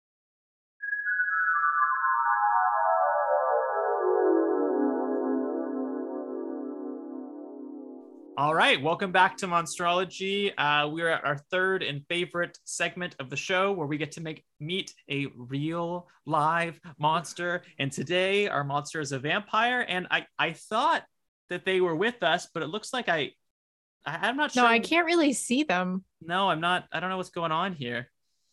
I, eddie I- are you there Eddie? I, I, I'm here. I'm just outside outside the booth. You're Well- outside the booth. why No one's invited me in yet. Oh, I'm so sorry. Oh. Yeah. Um, Well, does it Yeah. count if we do it? Can we do it like even though we're not in the booth? Um, I, I mean, I it's think, your booth, so I think we can. Well, you're you're welcome to come into the booth, and uh, you, you're welcome to um, you know, to discipline the interns for for not letting you in. I mean, they did a great job setting you up, but they, they should have had the thought. They should um, have invited you. They They should should have have invited you. You know, It was very in your important. rider. It's in the rider. It's very clear. Um, so Stacy, number one item on my rider. I, I, Sta- I Stacy, if can't you're come into there, the room um, without an invitation. yeah, maybe next time, Stacy, if if there is a next time, uh, make sure that you you invite them in. Um, so uh, Eddie, uh, Yeah, that's me. Yeah. it's so nice to uh, to finally have a chance to uh, to meet you and and to get to know you. Thanks so much for joining us on on Monstrology. Um, somebody said that your name was Eddie the Clown. Um, yeah, yeah, that's right. For the last few decades, I've been going by uh, Eddie the Clown. Okay. And I would have See- thought that you'd be known as. I mean, I guess maybe you don't want people to know that you're a vampire. Where, where does that come from, Eddie? Yeah, well, you know, since like the 1980s, I've been uh, a birthday clown. Oh, You know, I perform at kids' parties. I'm trying to reha- rehabilitate my image. Uh, you know, vampires are, are known as these like dark, brooding, evil monsters, and you know, I just want to change that image in people's minds. And you know, that's one part of the reason I'm I'm here today. That I think it's important that people see that vampires can be more than just vampires. We can be fun too. okay, okay. Now, just for clarity, um, do you um still still suck the blood of the living? Like, do you still hunt, or uh, have you um modernized? You know, I saw some films um where where somebody will get a blood bag from the hospital, for example. Um, or you know, may, maybe maybe can feed off the the blood of animals, but there's there's still something thrilling to the hunt. So I'm just curious what kind of um land of the spectrum you fall on there. Well, I'm I'm really trying to cut down on my live feeding, but Mm. so you know, I, I I go to blood banks and I, I beg and borrow and try to get blood that way. There's just the odd time though I can't help my instincts though, and they just take over. You know, you see a delicious neck and you just can't help but chomp on it. Yeah. Now I do have a follow-up question here, which is if you're spending a lot of time at children's birthday parties, Yeah. if you get really snacky, I feel like that could be particularly bad for your image. You know, eating a whole herd of children at a birthday party. well, I always could- stay away from the children. That you know that can do horrible things uh, when you're trying to run a business of uh, being a birthday clown. Having Yeah. one one kid murder on your hands just yeah, ruins your business. I think that yeah, would can really that. that would really drop the Yelp score for sure. Yeah, Yeah, have you exactly. ever- Those have you ever- Ever fed on a kid? Like, do they taste different than adults? Uh, I did once, like in the in the 13th century, and and I just thought like I felt so bad about it after that. I just swore I swore I would never do it again. Now Oh, well, that's kind of you. the odd like- time though, I can't help at the birthday party. You know, there's there's one of the cougars at the back, and you know they're you know always so willing. Hmm. to just let me have a little bite. Mhm. Well, you know, if they're willing, that means it's consensual. I I yeah. don't yeah. really see any anything wrong with that. see again i try not to to hunt i don't want to i don't want to go against anyone's will i don't want to like be overbearing I, I i i'm a polite vampire Yeah. Fair. Yeah, well, you know, there's some people that are just lining up for the opportunity to meet a to a suave vampire. Um, now, you said that the the last time you ate a child was in the 13th century. Um, now, Yeah, you, that's you, right. you you look quite young, which is, I'm sure, a testament to um your your existence as a vampire. But uh, do you mind disclosing your age to us, just so we get a sense of maybe how long um the typical Yeah. vampire lives for? yeah i don't i don't mind talking about that i'm uh i'm a millennial actually uh, which is why i Oh. look so young i was Uh-huh. born in in 989 Wow. yeah Whoa. Um I mean, you, so- you don't look a day over 500. Mhm. Oh, thank that's so sweet of you to say. Thank you. uh, I yeah, I was born uh, in England actually around the times of the Viking invasions. Wow. So it, it was not a fun time. I gotta say Hmm. that you know the the whole next century after that was just brutal and bloody, and Uh-huh. When I when I first became a vampire, I was actually overcome with these like vampire hormones and this bloodlust that I just couldn't control, and Uh-huh. I killed a lot of people, But I like, feel like so many. the, you oh, like how many? Oh, I thousands at least. Whoa. Like sometimes I would kill them, not even to eat, just for fun. yeah. But like, was- but you but you snuck it in during all of the the Viking pillaging. Well, the, the great thing about that century is, I mean, I mean, for a vampire, you could go decimate a whole town. The next town over would think it was the Vikings. Gotcha. Right. Yeah, Well, and there's but- no internet, right? Internet definitely has made your life more difficult here. It's a big, Yeah, big pivot because Exactly. you know one killing, one accidental killing, and it's going to be all over. And it's all news. over Instagram. Yeah. Oh, exactly. Exactly. Yeah. Um, on that topic, we, we were talking about uh, earlier on in the podcast. Madron and I were discussing um, some vampires that seem to maybe be vampires. Their history. I'm wondering if we can just put this uh, put this to you. You can tell us whether they were in fact a vampire or whether this is a bunch of nonsense. So let's do it one at a time. Yeah, Um, absolutely. So Vlad the Vlad the Third. oh, the- you mean Larry? Vlad- yeah. Oh, Larry. Larry. Larry. Yeah, yeah. So there's this thing about vampires. We we kind of change our name over time because you know Uh-huh. humans get really suspicious when you're 200 years old and you're still you. Uh-huh. you know so we every so often we move we change our name uh you know it's it's it's it's why i, I go by eddie now and i have Ah. this this north american accent because since i've moved here i gotta adapt and blend in with Mhm. the locals. Uh originally my name was uh alehelm Oh, yeah yeah yeah. Alehelm, yeah. so uh, but now i go by eddie and you know we try to blend in. So larry actually uh you, you used to go by Vlad. He's he's now. You, you might actually have heard of him. He's uh, Larry the Cable Guy. oh, Oh, oh! Is that where that came from too? Wow. Yeah, That- yeah, yeah. That's yeah. like two very distinct legacies, I suppose. One as a um, impaler, and another as a beloved uh, character in in film.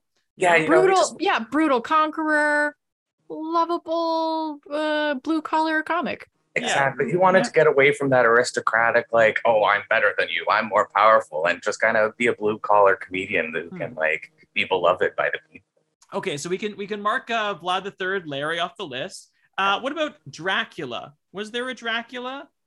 Uh, now Dracula, uh, that's that's kind of a funny story. Uh, uh, Dracula is kind of the, the myth that like we all kind of co-created just to like whisper to humans and kind of laugh about the Ah. ridiculous things that Like an- think like anonymous, you know? Yeah, yeah, yeah, Yeah, Yeah, you needed uh, a yeah. Dracula in the in the in the in the shadows, you know, yeah, exactly. just to mess with them. Okay. Yeah, Okay. So yeah. there's a we kind of leaked that information out so people knew we were out there and we could kind of laugh. Uh-huh. That's funny. And you can always just blame it on Dracula, I guess. It's uh, Yeah, exactly. small town crime just becomes um, Yeah. you know, It, it kind of backfired on us though. It created this kind of hysteria around like fear of vampires. Yeah, I do have to say Dracula is the most popular vampire, so without Dracula, I probably wouldn't even know the vampires exist at all. Yeah, um, yeah, but I hope it was worth the laugh. Um, Yeah. and and the last one I had on this list was uh, Elizabeth Bathory, the the mass murderer who who bathed in blood. Now, was that a vampire or was she just kind of like a weirdo? Yeah, no, she was definitely a vampire. Her and I Oh. actually uh, uh we dated for a little while. Oh, Yeah. did, did you share a, a bloodbath or two? Yeah, oh, one or two. Uh, You know, Oh, that's a lot uh, of blood. yeah. yeah. Oh, it was so much blood. That was like one of the most decadent times uh, in my life. I think. Yeah, it didn't Yeah. last long. It was fiery. It burned out, and you know, had a bad falling out. Well, I think uh, she had a Oh. particular bloodlust and, and proclivity for violence. So I think Yeah. you were probably right to, to get out of that No, relationship. she, as she was a lot for me to handle. Yeah. Yeah, yeah. You seem like a more easygoing guy. I mean, I guess you had your murdery phase, right? Yeah, but, yeah, uh, yeah. Well, she was a young vampire at that time, you know, and then, you know, for the first few centuries after becoming a vampire, those are like you're just filled with all this vampire rage. Uh-huh. And then it just kind of you get you get bored of that and move on to something else. Ah, mellow out as you get older, past your angsty phase. So I guess uh, would you describe that as your um, great love, or you have you had any other great loves? It seems like a lot of vampires living for so long have at least one, sometimes many, uh, beautiful love stories. Yeah, yeah. Well, actually, shortly after uh, uh, Elizabeth and I, I dated, we I I met Anne, Okay. and we we spent uh, centuries together. Actually, Wow. uh, Anne Hathaway. Oh, Yeah, Anne Hathaway. Yeah, like start- Shakespeare's wife or the actress who, who was in in Ella Enchanted. Uh, well, both actually. It's Oh. the same Anne. Oh, yeah, oh, oh, so she's gone that long without changing her name then. Yeah. yeah. Well, Or actually, her it's, it's a- looks or appearance. it's a recycled guess. name, you know. So there were a few hundred years where she went by a few other names, and then she thought, you know what, Oh, it's but been it's long one enough. that she like she I really bring that- likes. Exactly. No, I get Yeah, that. it's a I nice name. yeah. Yeah. yeah. So no, yeah, we dated in the in the 1500s actually. Wow. Um, and funny enough, as uh, you mentioned that she was Shakespeare's wife, uh, Shakespeare is another one of those vampire in jokes that we had. Oh, like Yeah, So so- Shakespeare was a vampire? So Shakespeare was actually again a collection of us kind of got together and wrote all these plays based on our our experiences and our Oh. lives and all You know the funny? all the historical Oh. figures that we've met over time, and we wrote all these these plays and published them under the name William No. Shakespeare. That's funny. Is I saw the movie. Um. Uh. What was it? Which one of the movies was it? Uh. Only Lovers Left Alive. With, Mhm. with Tom Hiddleston, and that was actually a feature of the plot that there was a, a vampire who had been ghostwriting for for Shakespeare. So I am Oh, really I guess so I guess Jim Jarmusch had a real like kind of uh, inside track on that. might have been Um. onto us. Yeah. Oh. Um, Jim, I did- Jim Jarmusch kind of gives off vampire vibes. If yeah I'm being honest. maybe well he is kind of timeless and he he has his own kind of ability to do um i don't know insightful slow burn movies maybe there's something to that maybe vampires are really good at the the I uh, haven't met him personally, but it's detail. totally possible he's a vampire. wow what Um, so, you know, and uh, uh, another one I dated actually, which uh, you know, the, the the the play that I wrote, it was uh, Romeo and Juliet. Okay Oh, Yeah, nice. so- That was a that's good one of one. the most. That's Good the most job. famous one. Yeah. good Yeah. job yeah Everyone loves Mercutio. That one was based on uh, my dating history, actually. So I put myself in the story. I, you know, as Rome, I was Romeo. i see uh, I actually Naturally. dated a, I dated a, a young werewolf oh just uh, a, a, a few hundred years before I wrote that. now And that So- it is so was, So a vampire werewolf romance is a forbidden love. yeah, Oh, yeah, How very underworld. Yes how Yeah. very underworld No, our uh, our families, we're not cool with that. no Oh. We loved each other. yeah Those four days were the best four days of my thousand year life. yeah Wow, that I mean that is something to say. Is that if you think four days out of like, out of a thousand years, that must have been something. So I'm gonna like, what happened? I- I- Now I know what happens in Romeo and Juliet, but was it exactly like that, or was there some variance in the real life story here?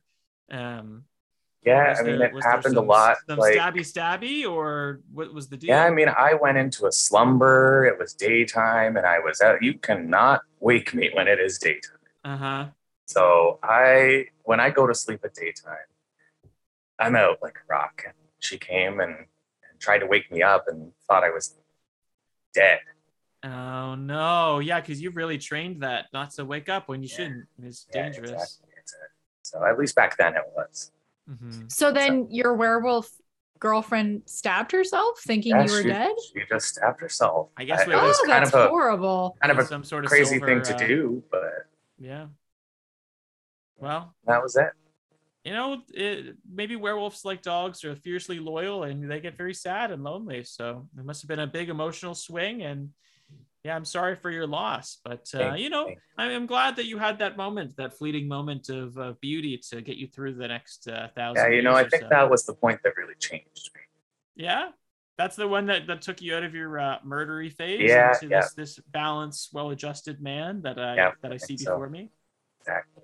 Huh.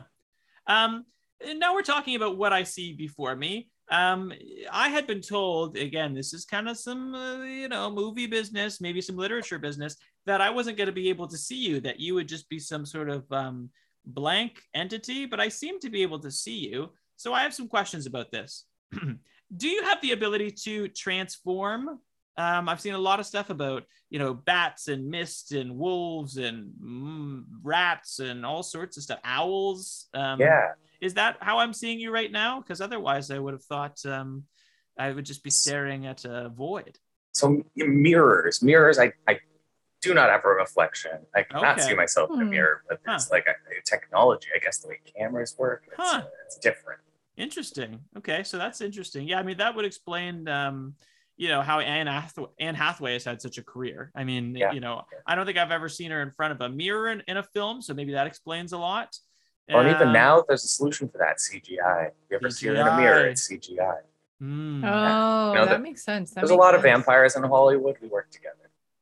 yeah, Really? Oh, Oh, yeah. ooh, Dish, Dish. Yeah. Who else is a vampire in Hollywood? Well, uh, you actually, um, my uh, vampire father, Okay. one who created me, he didn't give birth to me, right? But you know, the one who created me. Uh, you might have heard of him, uh, Nicolas Cage. Uh, Definitely. Yep. Nicolas That Cage. tracks. Uh, That from- So- tracks. He I did actually- a pretty successful vampire film too. He uh, did. Vampire Vampire Kiss or Vampire's Kiss. Yeah, yeah, Yeah. yeah, yeah. That one, uh, yeah, he let some of the secrets out of the bag. Yeah, I feel like he, one. he probably got some flack on that, right? Yeah, I mean, you yeah, can't just yeah. go, you know, putting that out into the world. People are gonna ask questions, but Yeah, he so he actually uh, turned me into a vampire. I died in a Viking invasion, uh, mhm. as That's too bad. happens back As then. happens, And, yeah. uh, he was actually in his cat form. He came and jumped over me. Mm-hmm. Next Oh, thing I know, Oh. I'm waking up as a vampire. it was the cat jumping. Oh, Yeah, you have the the most. cat. Oh, you have the most Oh. interesting of the origin stories. It wasn't a bite; it was the old cat jump. Does Yeah, this old explain why Nicolas Cage always always going around like buying up those castles? I thought that was weird that he would be buying castles. Yeah, that's true. He owns several castles, doesn't he's he? always Yeah. he's spent all his money on things that really made no sense. But if he's a vampire, this tracks a lot Nicolas better. Cage is so old. He's been, you know, he's kind of stuck in the past in a lot of ways. Mhm. Sure, sure, Yeah, sure. he's he might he, he, he's I don't even know how old he is. He's thousands of years old. He actually uh, was also um, wha- what a lot of people consider to be the first actor. He used to go by Uh-huh. Thespis Oh, back in the- oh, okay. ancient okay. Greece. Yeah. Yeah, yeah. Yeah. He, he likes attention. Now- so he, you know, Sure, back then everyone yeah. spoke Sure. in a chorus, and he decided, "I'm just going to take the attention," and he stepped out of that chorus. And huh. that's I'm Nick pretty sure you. that Nicolas Cage is also related to all of the Coppola family. So Mhm. are the Coppolas also vampires? yeah, There's- yeah. yeah. Well, that yeah, not related by blood, just related because he turned them. Oh, I Oh, see. I see. It's I quite see. the family legacy, both filmically and historically now as vampires. It, I mean, Yeah. honestly, they, they seem to have a leg up for some, you know, sort of reason. They, I mean, they're good at what they do, but they've got that kind of prestige. And now that I know it's uh, because they're a vampire, that explains a lot of the prestige. And again too they they give off that kind of like odd doesn't really participate in the rest of society vibe so Mhm. i really i totally get the, with the vampire angle there yeah Mhm. absolutely that makes sense that makes sense Yeah, they're. Now- uh, sorry, go ahead. Oh, I was just gonna say, I just thinking about, you know, you you live for so long, you're part of these kind of innermost uh, circles and societies. But one of the things that I've read about, um, you know, developing a special skill is that I think it takes like 2,500 hours in a specific skill, and then you get really good at it. Um, I've seen some vampires who have a great like musical proficiency or great scientists. Do you have any sort of really specific skills that you've honed over your your long existence? I mean, I, I think you would end up being a very skilled individual. Well, the thing is, I mean, over the centuries, I've kind of changed. You know, I pivot a lot. Like, you know, I start off as a, a murderous warrior, and then I Mhm. decided to try writing for a little bit. Mm-hmm. And you know, now I've been spending the last few decades as a, a birthday clown. So I do like to think I'm kind of an expert in that area. You know, I can tie Well, if one you of can the be, best balloon poodles you've ever seen.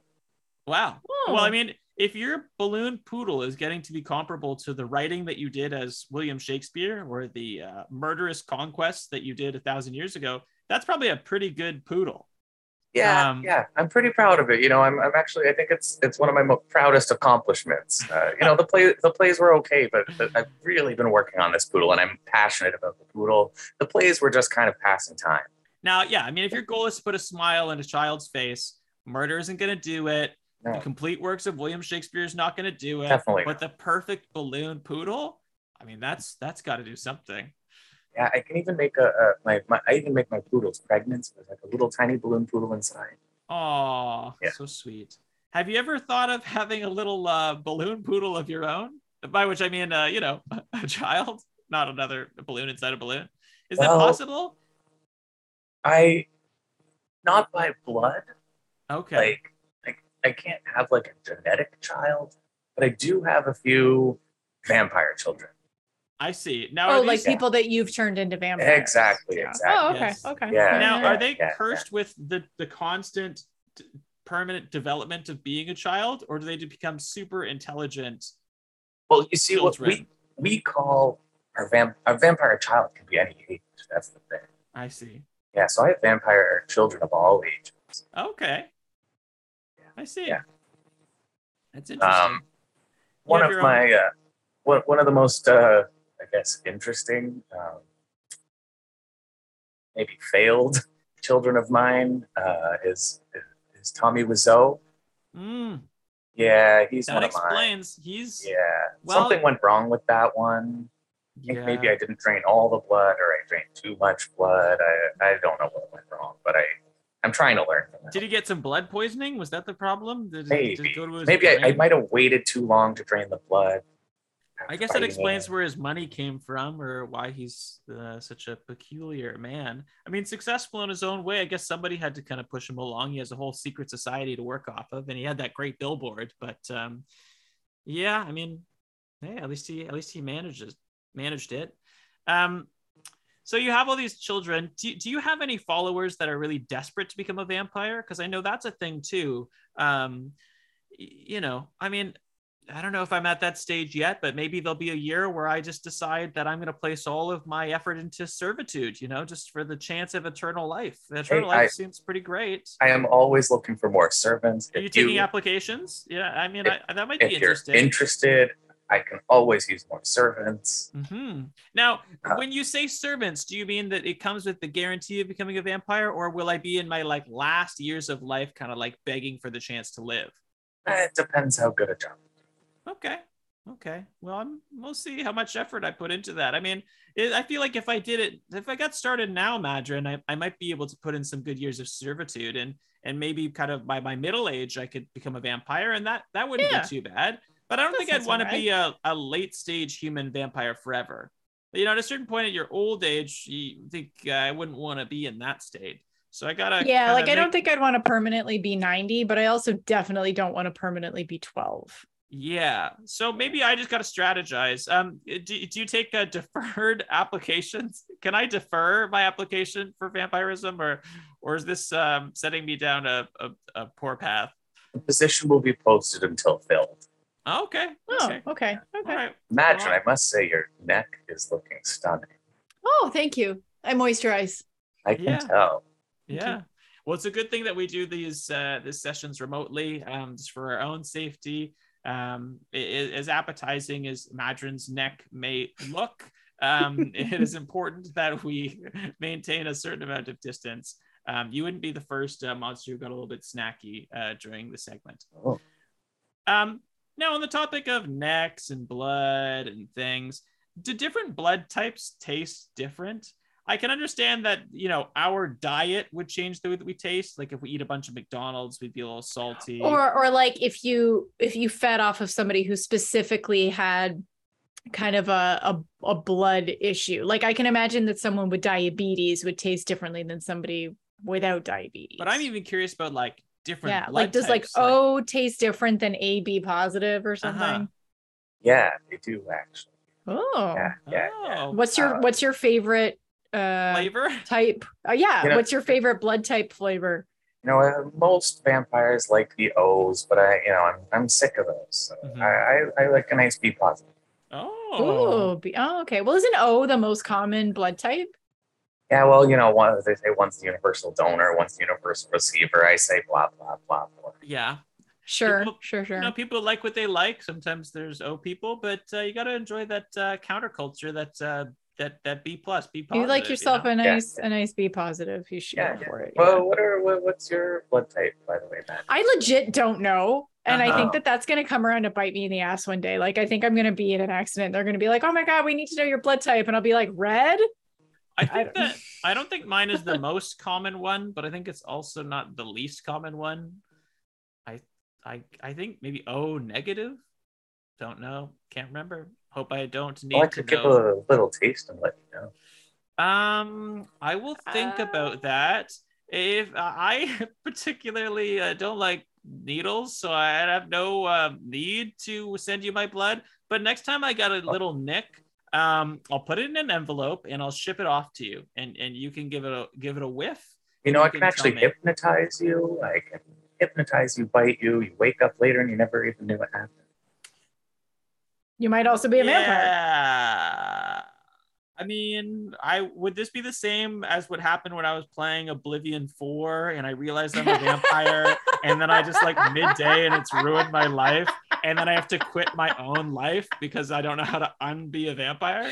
Only if you go outside without sunscreen. But I go outside without sunscreen all the time. Oh. Ah, yeah, well, that's that's that's the mistake, right? Yeah. Now, now that, that the sunscreen's been invented, I can go outside. It's great. Oh, Really, what- that's all you need is just a good coat of Coppertone, and you're good. Very thick coat. you gotta actually- what, okay. what SPF do you need to to manage under the sun? 200. 200. Two, Yeah. oh, Oh, it's just a wow. heavy Who duty- makes hey- an SPF 200? Uh, actually, it's this uh, vampire company. Uh, Yeah, yeah, they got a special. So is it just is it just like a blanket over your it's a it's a thick cream, and it's part of Oh, the reason okay. actually that I I went with the birthday clown idea. It's like you know, Oh, because the Oh. big white thick yeah, lotion on your face. That all makes so much sense. yeah. So I don't put Oh. the, I don't put makeup on my face. It's just you the just put the sunscreen. sunblock Yeah. on. Oh, that makes sense. That makes Did you have some sort of a situation where you stumbled into a children's birthday party and they thought you were a clown and that's how the profession was born, or did you search it out yourself? You know, I I, I actually got interested. Uh, you know, back in the in the seventies, there Uh-huh. was all these murders going on, Uh huh. and uh, you know that, that caught my attention because hey, murders that's kind of fun. Uh huh. Um, but And then it I seemed to be no consequence for a little while for those too, so that's got to be appealing for you. so I yeah drew my attention to that, that murdering birthday clown, and I was like, oh, it can be a murdering birthday clown, eh? Mhm. But then I kind of tried to steer away from the murdering after a while and focus on the birthday clown because I was Sure. so passionate about it. Yeah, I mean, if I didn't want the murder to get in the way of the clown. you, you don't want murdering to be your whole identity too, right? You know, Yeah. you, you, it's nice that you did some uh, some personal growth there and, and found out uh, that you're not just a murderer; that you've got uh, other other great qualities. It's to nice some- to it's good to be well rounded, you know, have a, a good eclectic skill set. I went to some meetings and I, you know, I just realized that humans are friends, not food. Oh, So are there I feel like is I've heard there that like somewhere. yeah, is there like AA for vampires, like where you're trying to kick the habit of eating off of people? Yeah, it's uh, AA positive.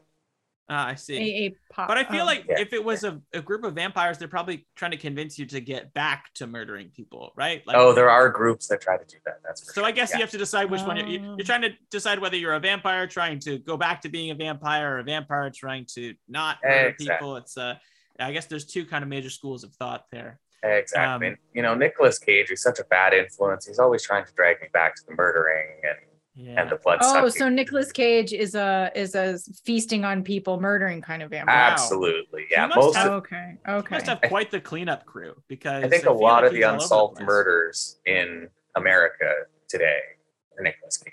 Huh? Is he the Zodiac killer? Oh, I said I'd never say. Okay. I, I made a promise to someone. Typical someone. Zodiac business. Okay, well, I have one more important question to ask you. Um, now this uh, maybe you've seen this uh, question posed before. It's kind of like almost BuzzFeed style quiz. Uh, which vampire archetype are you? So I'm going to go Oh. through the nine vampire archetypes that I found, and we're going to see which one appeals to to you most that you think Okay. contains your identity. We were talking about them earlier, and I think they're fun. You can always go up to unwinnable.com to find out uh, more about them. We Did they have sponsor you? Did they did they give money? So no, I've just said it. I've said, but I hope they do now. Um, I could use the sponsorship. I also take uh uh, sponsorship from streamers uh, if they're going anything spooky. We'll take it. Um, okay. So there's nine. First we have seductive sinners. Then we have medieval revenants, aristocratic romantics, castle dwelling drama queens, Like Nick. Oh yeah, yes, like Nick. Nocturnal party animals, like um, I guess Elizabeth. Oh, Uh, uh, nightmare-inducing monsters, maybe also Elizabeth. that was my early years. That's for sure. Yeah, weapon-wielding goths. Uh, I'm not sure if you have the outfit for that, but maybe. Um, emotionally unavailable hunks and high school heartthrobs. Now, I feel like you're past your high school days. Not to say that you couldn't be a heartthrob, um, but uh, maybe that one is the one that applies the most. Is does any of those stand out as uh, feeling like your type of vampire? Uh, you know, probably the goth one. Yeah. Yeah. Yeah. Did you go through a goth phase? I mean, I mean, I feel like. I mean, who uh, doesn't? I'm- I mean, yeah, the 1300s. yes. Oh, yeah. Good point. Yeah. yeah. I mean, we kind of all did back then. It was a thing. hmm yeah. I imagine the parties must have been quite lavish and They uh, were. They were. Yeah. Yeah, quite. No, brutal you know, I. I feel like a, a clown. My clown outfit is kind of an extension of that. Mm, it grew out of that uh, that uh, personality. Oh, very cool. Um, well, we have reached a very important segment of the show. Um, this show uh, segment is uh, branded uh, by Madron's request as "with our dying, uh, with your dying breath, with our dying breath, with your dying breath." Um, you are going to do something. So um, you can describe a scenario, and then with your dying breath, you will pitch something uh, to our listeners into the world. Uh, Madron, since you invented this segment, I'm going to let you kick it off today uh, with Oh. all the uh, gusto and excitement uh, you have planned to deliver. oh, okay. Um, um, I don my beautiful red cape that was made for me by my loving grandmother, and I pick up a basket of goodies that I'm going to bring to my grandmother, and she lives in the woods naturally, and so I am going off.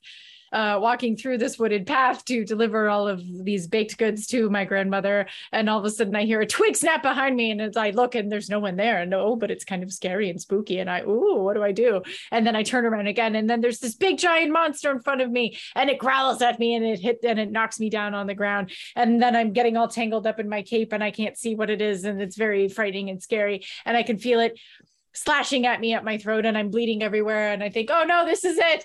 Uh, I, I, oh, oh, but you know what would be so great if this if I could just for one last time go and visit this place. And so with, with my dying breath, I think uh I think that the next time I want to buy a gift for someone, I'm going to go to La Di Da. Uh, Ah. on the on Danforth, it's on Danforth, just east of Broadview, and In I went there? In Toronto. Uh, and I don't know why. Like I kind of li- like I used to work very close to there, uh, and I've never been there before. But I went and I bought something for my sister's birthday, and I won't say what because she might listen.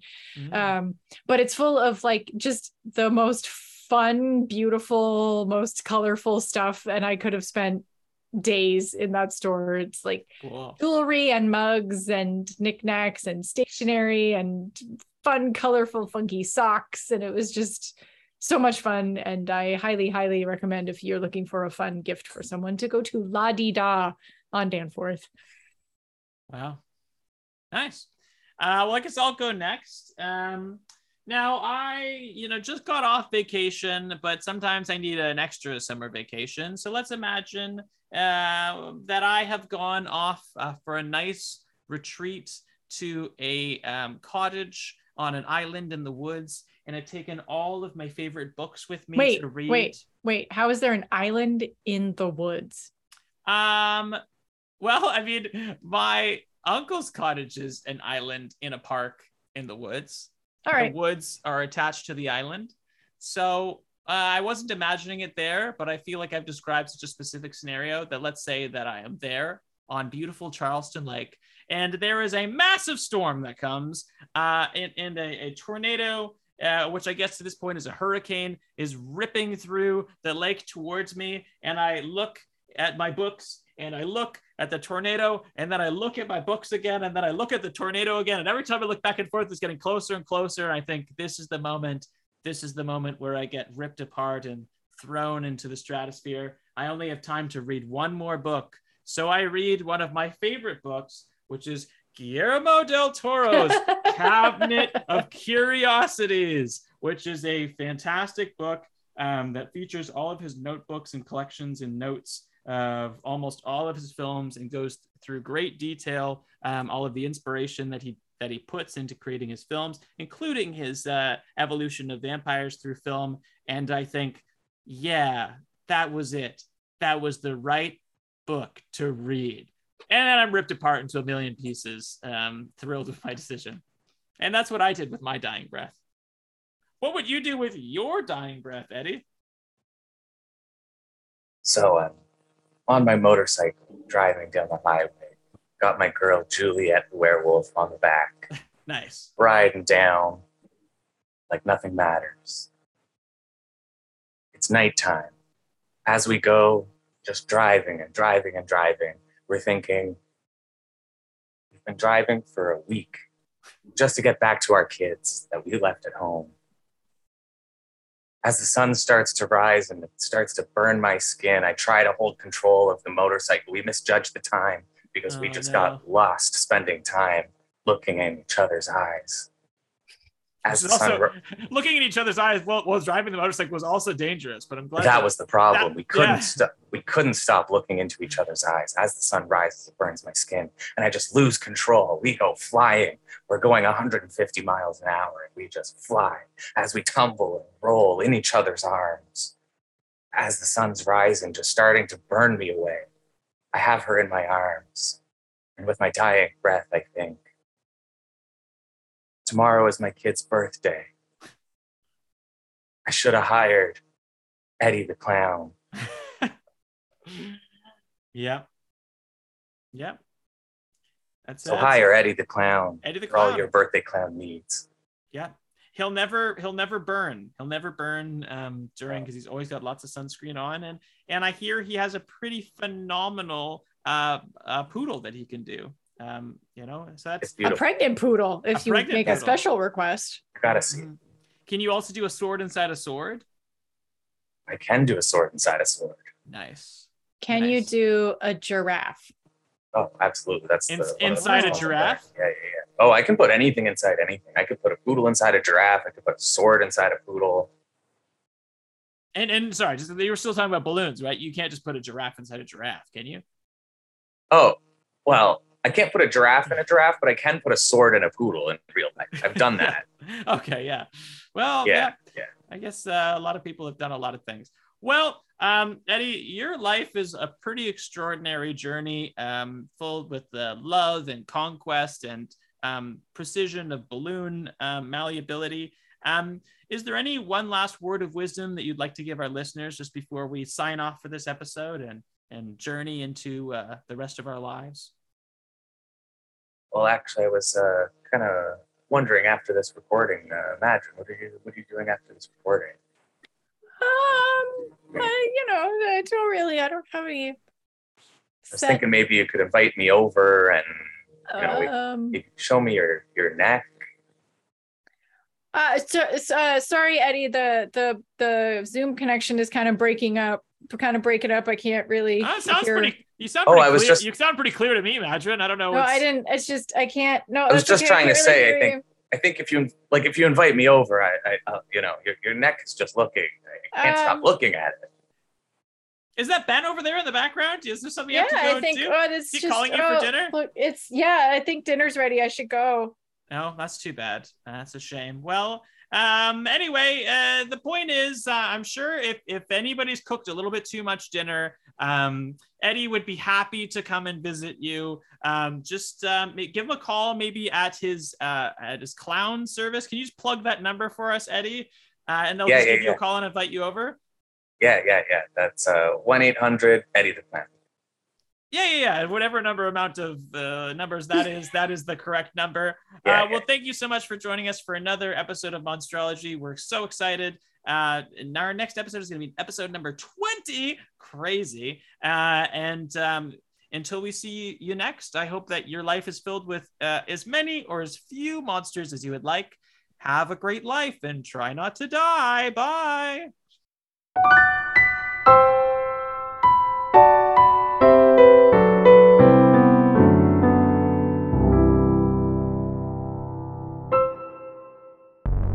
Monstrology is homegrown Canadian content, co hosted by Will King and Madron McCabe, edited and produced by Will King, and distributed on the Podbean platform. As a young hatchling podcast, it means a lot to us if you rate, review, and subscribe to Monstrology on Apple Podcasts, Spotify, Stitcher, or wherever your monsters are found.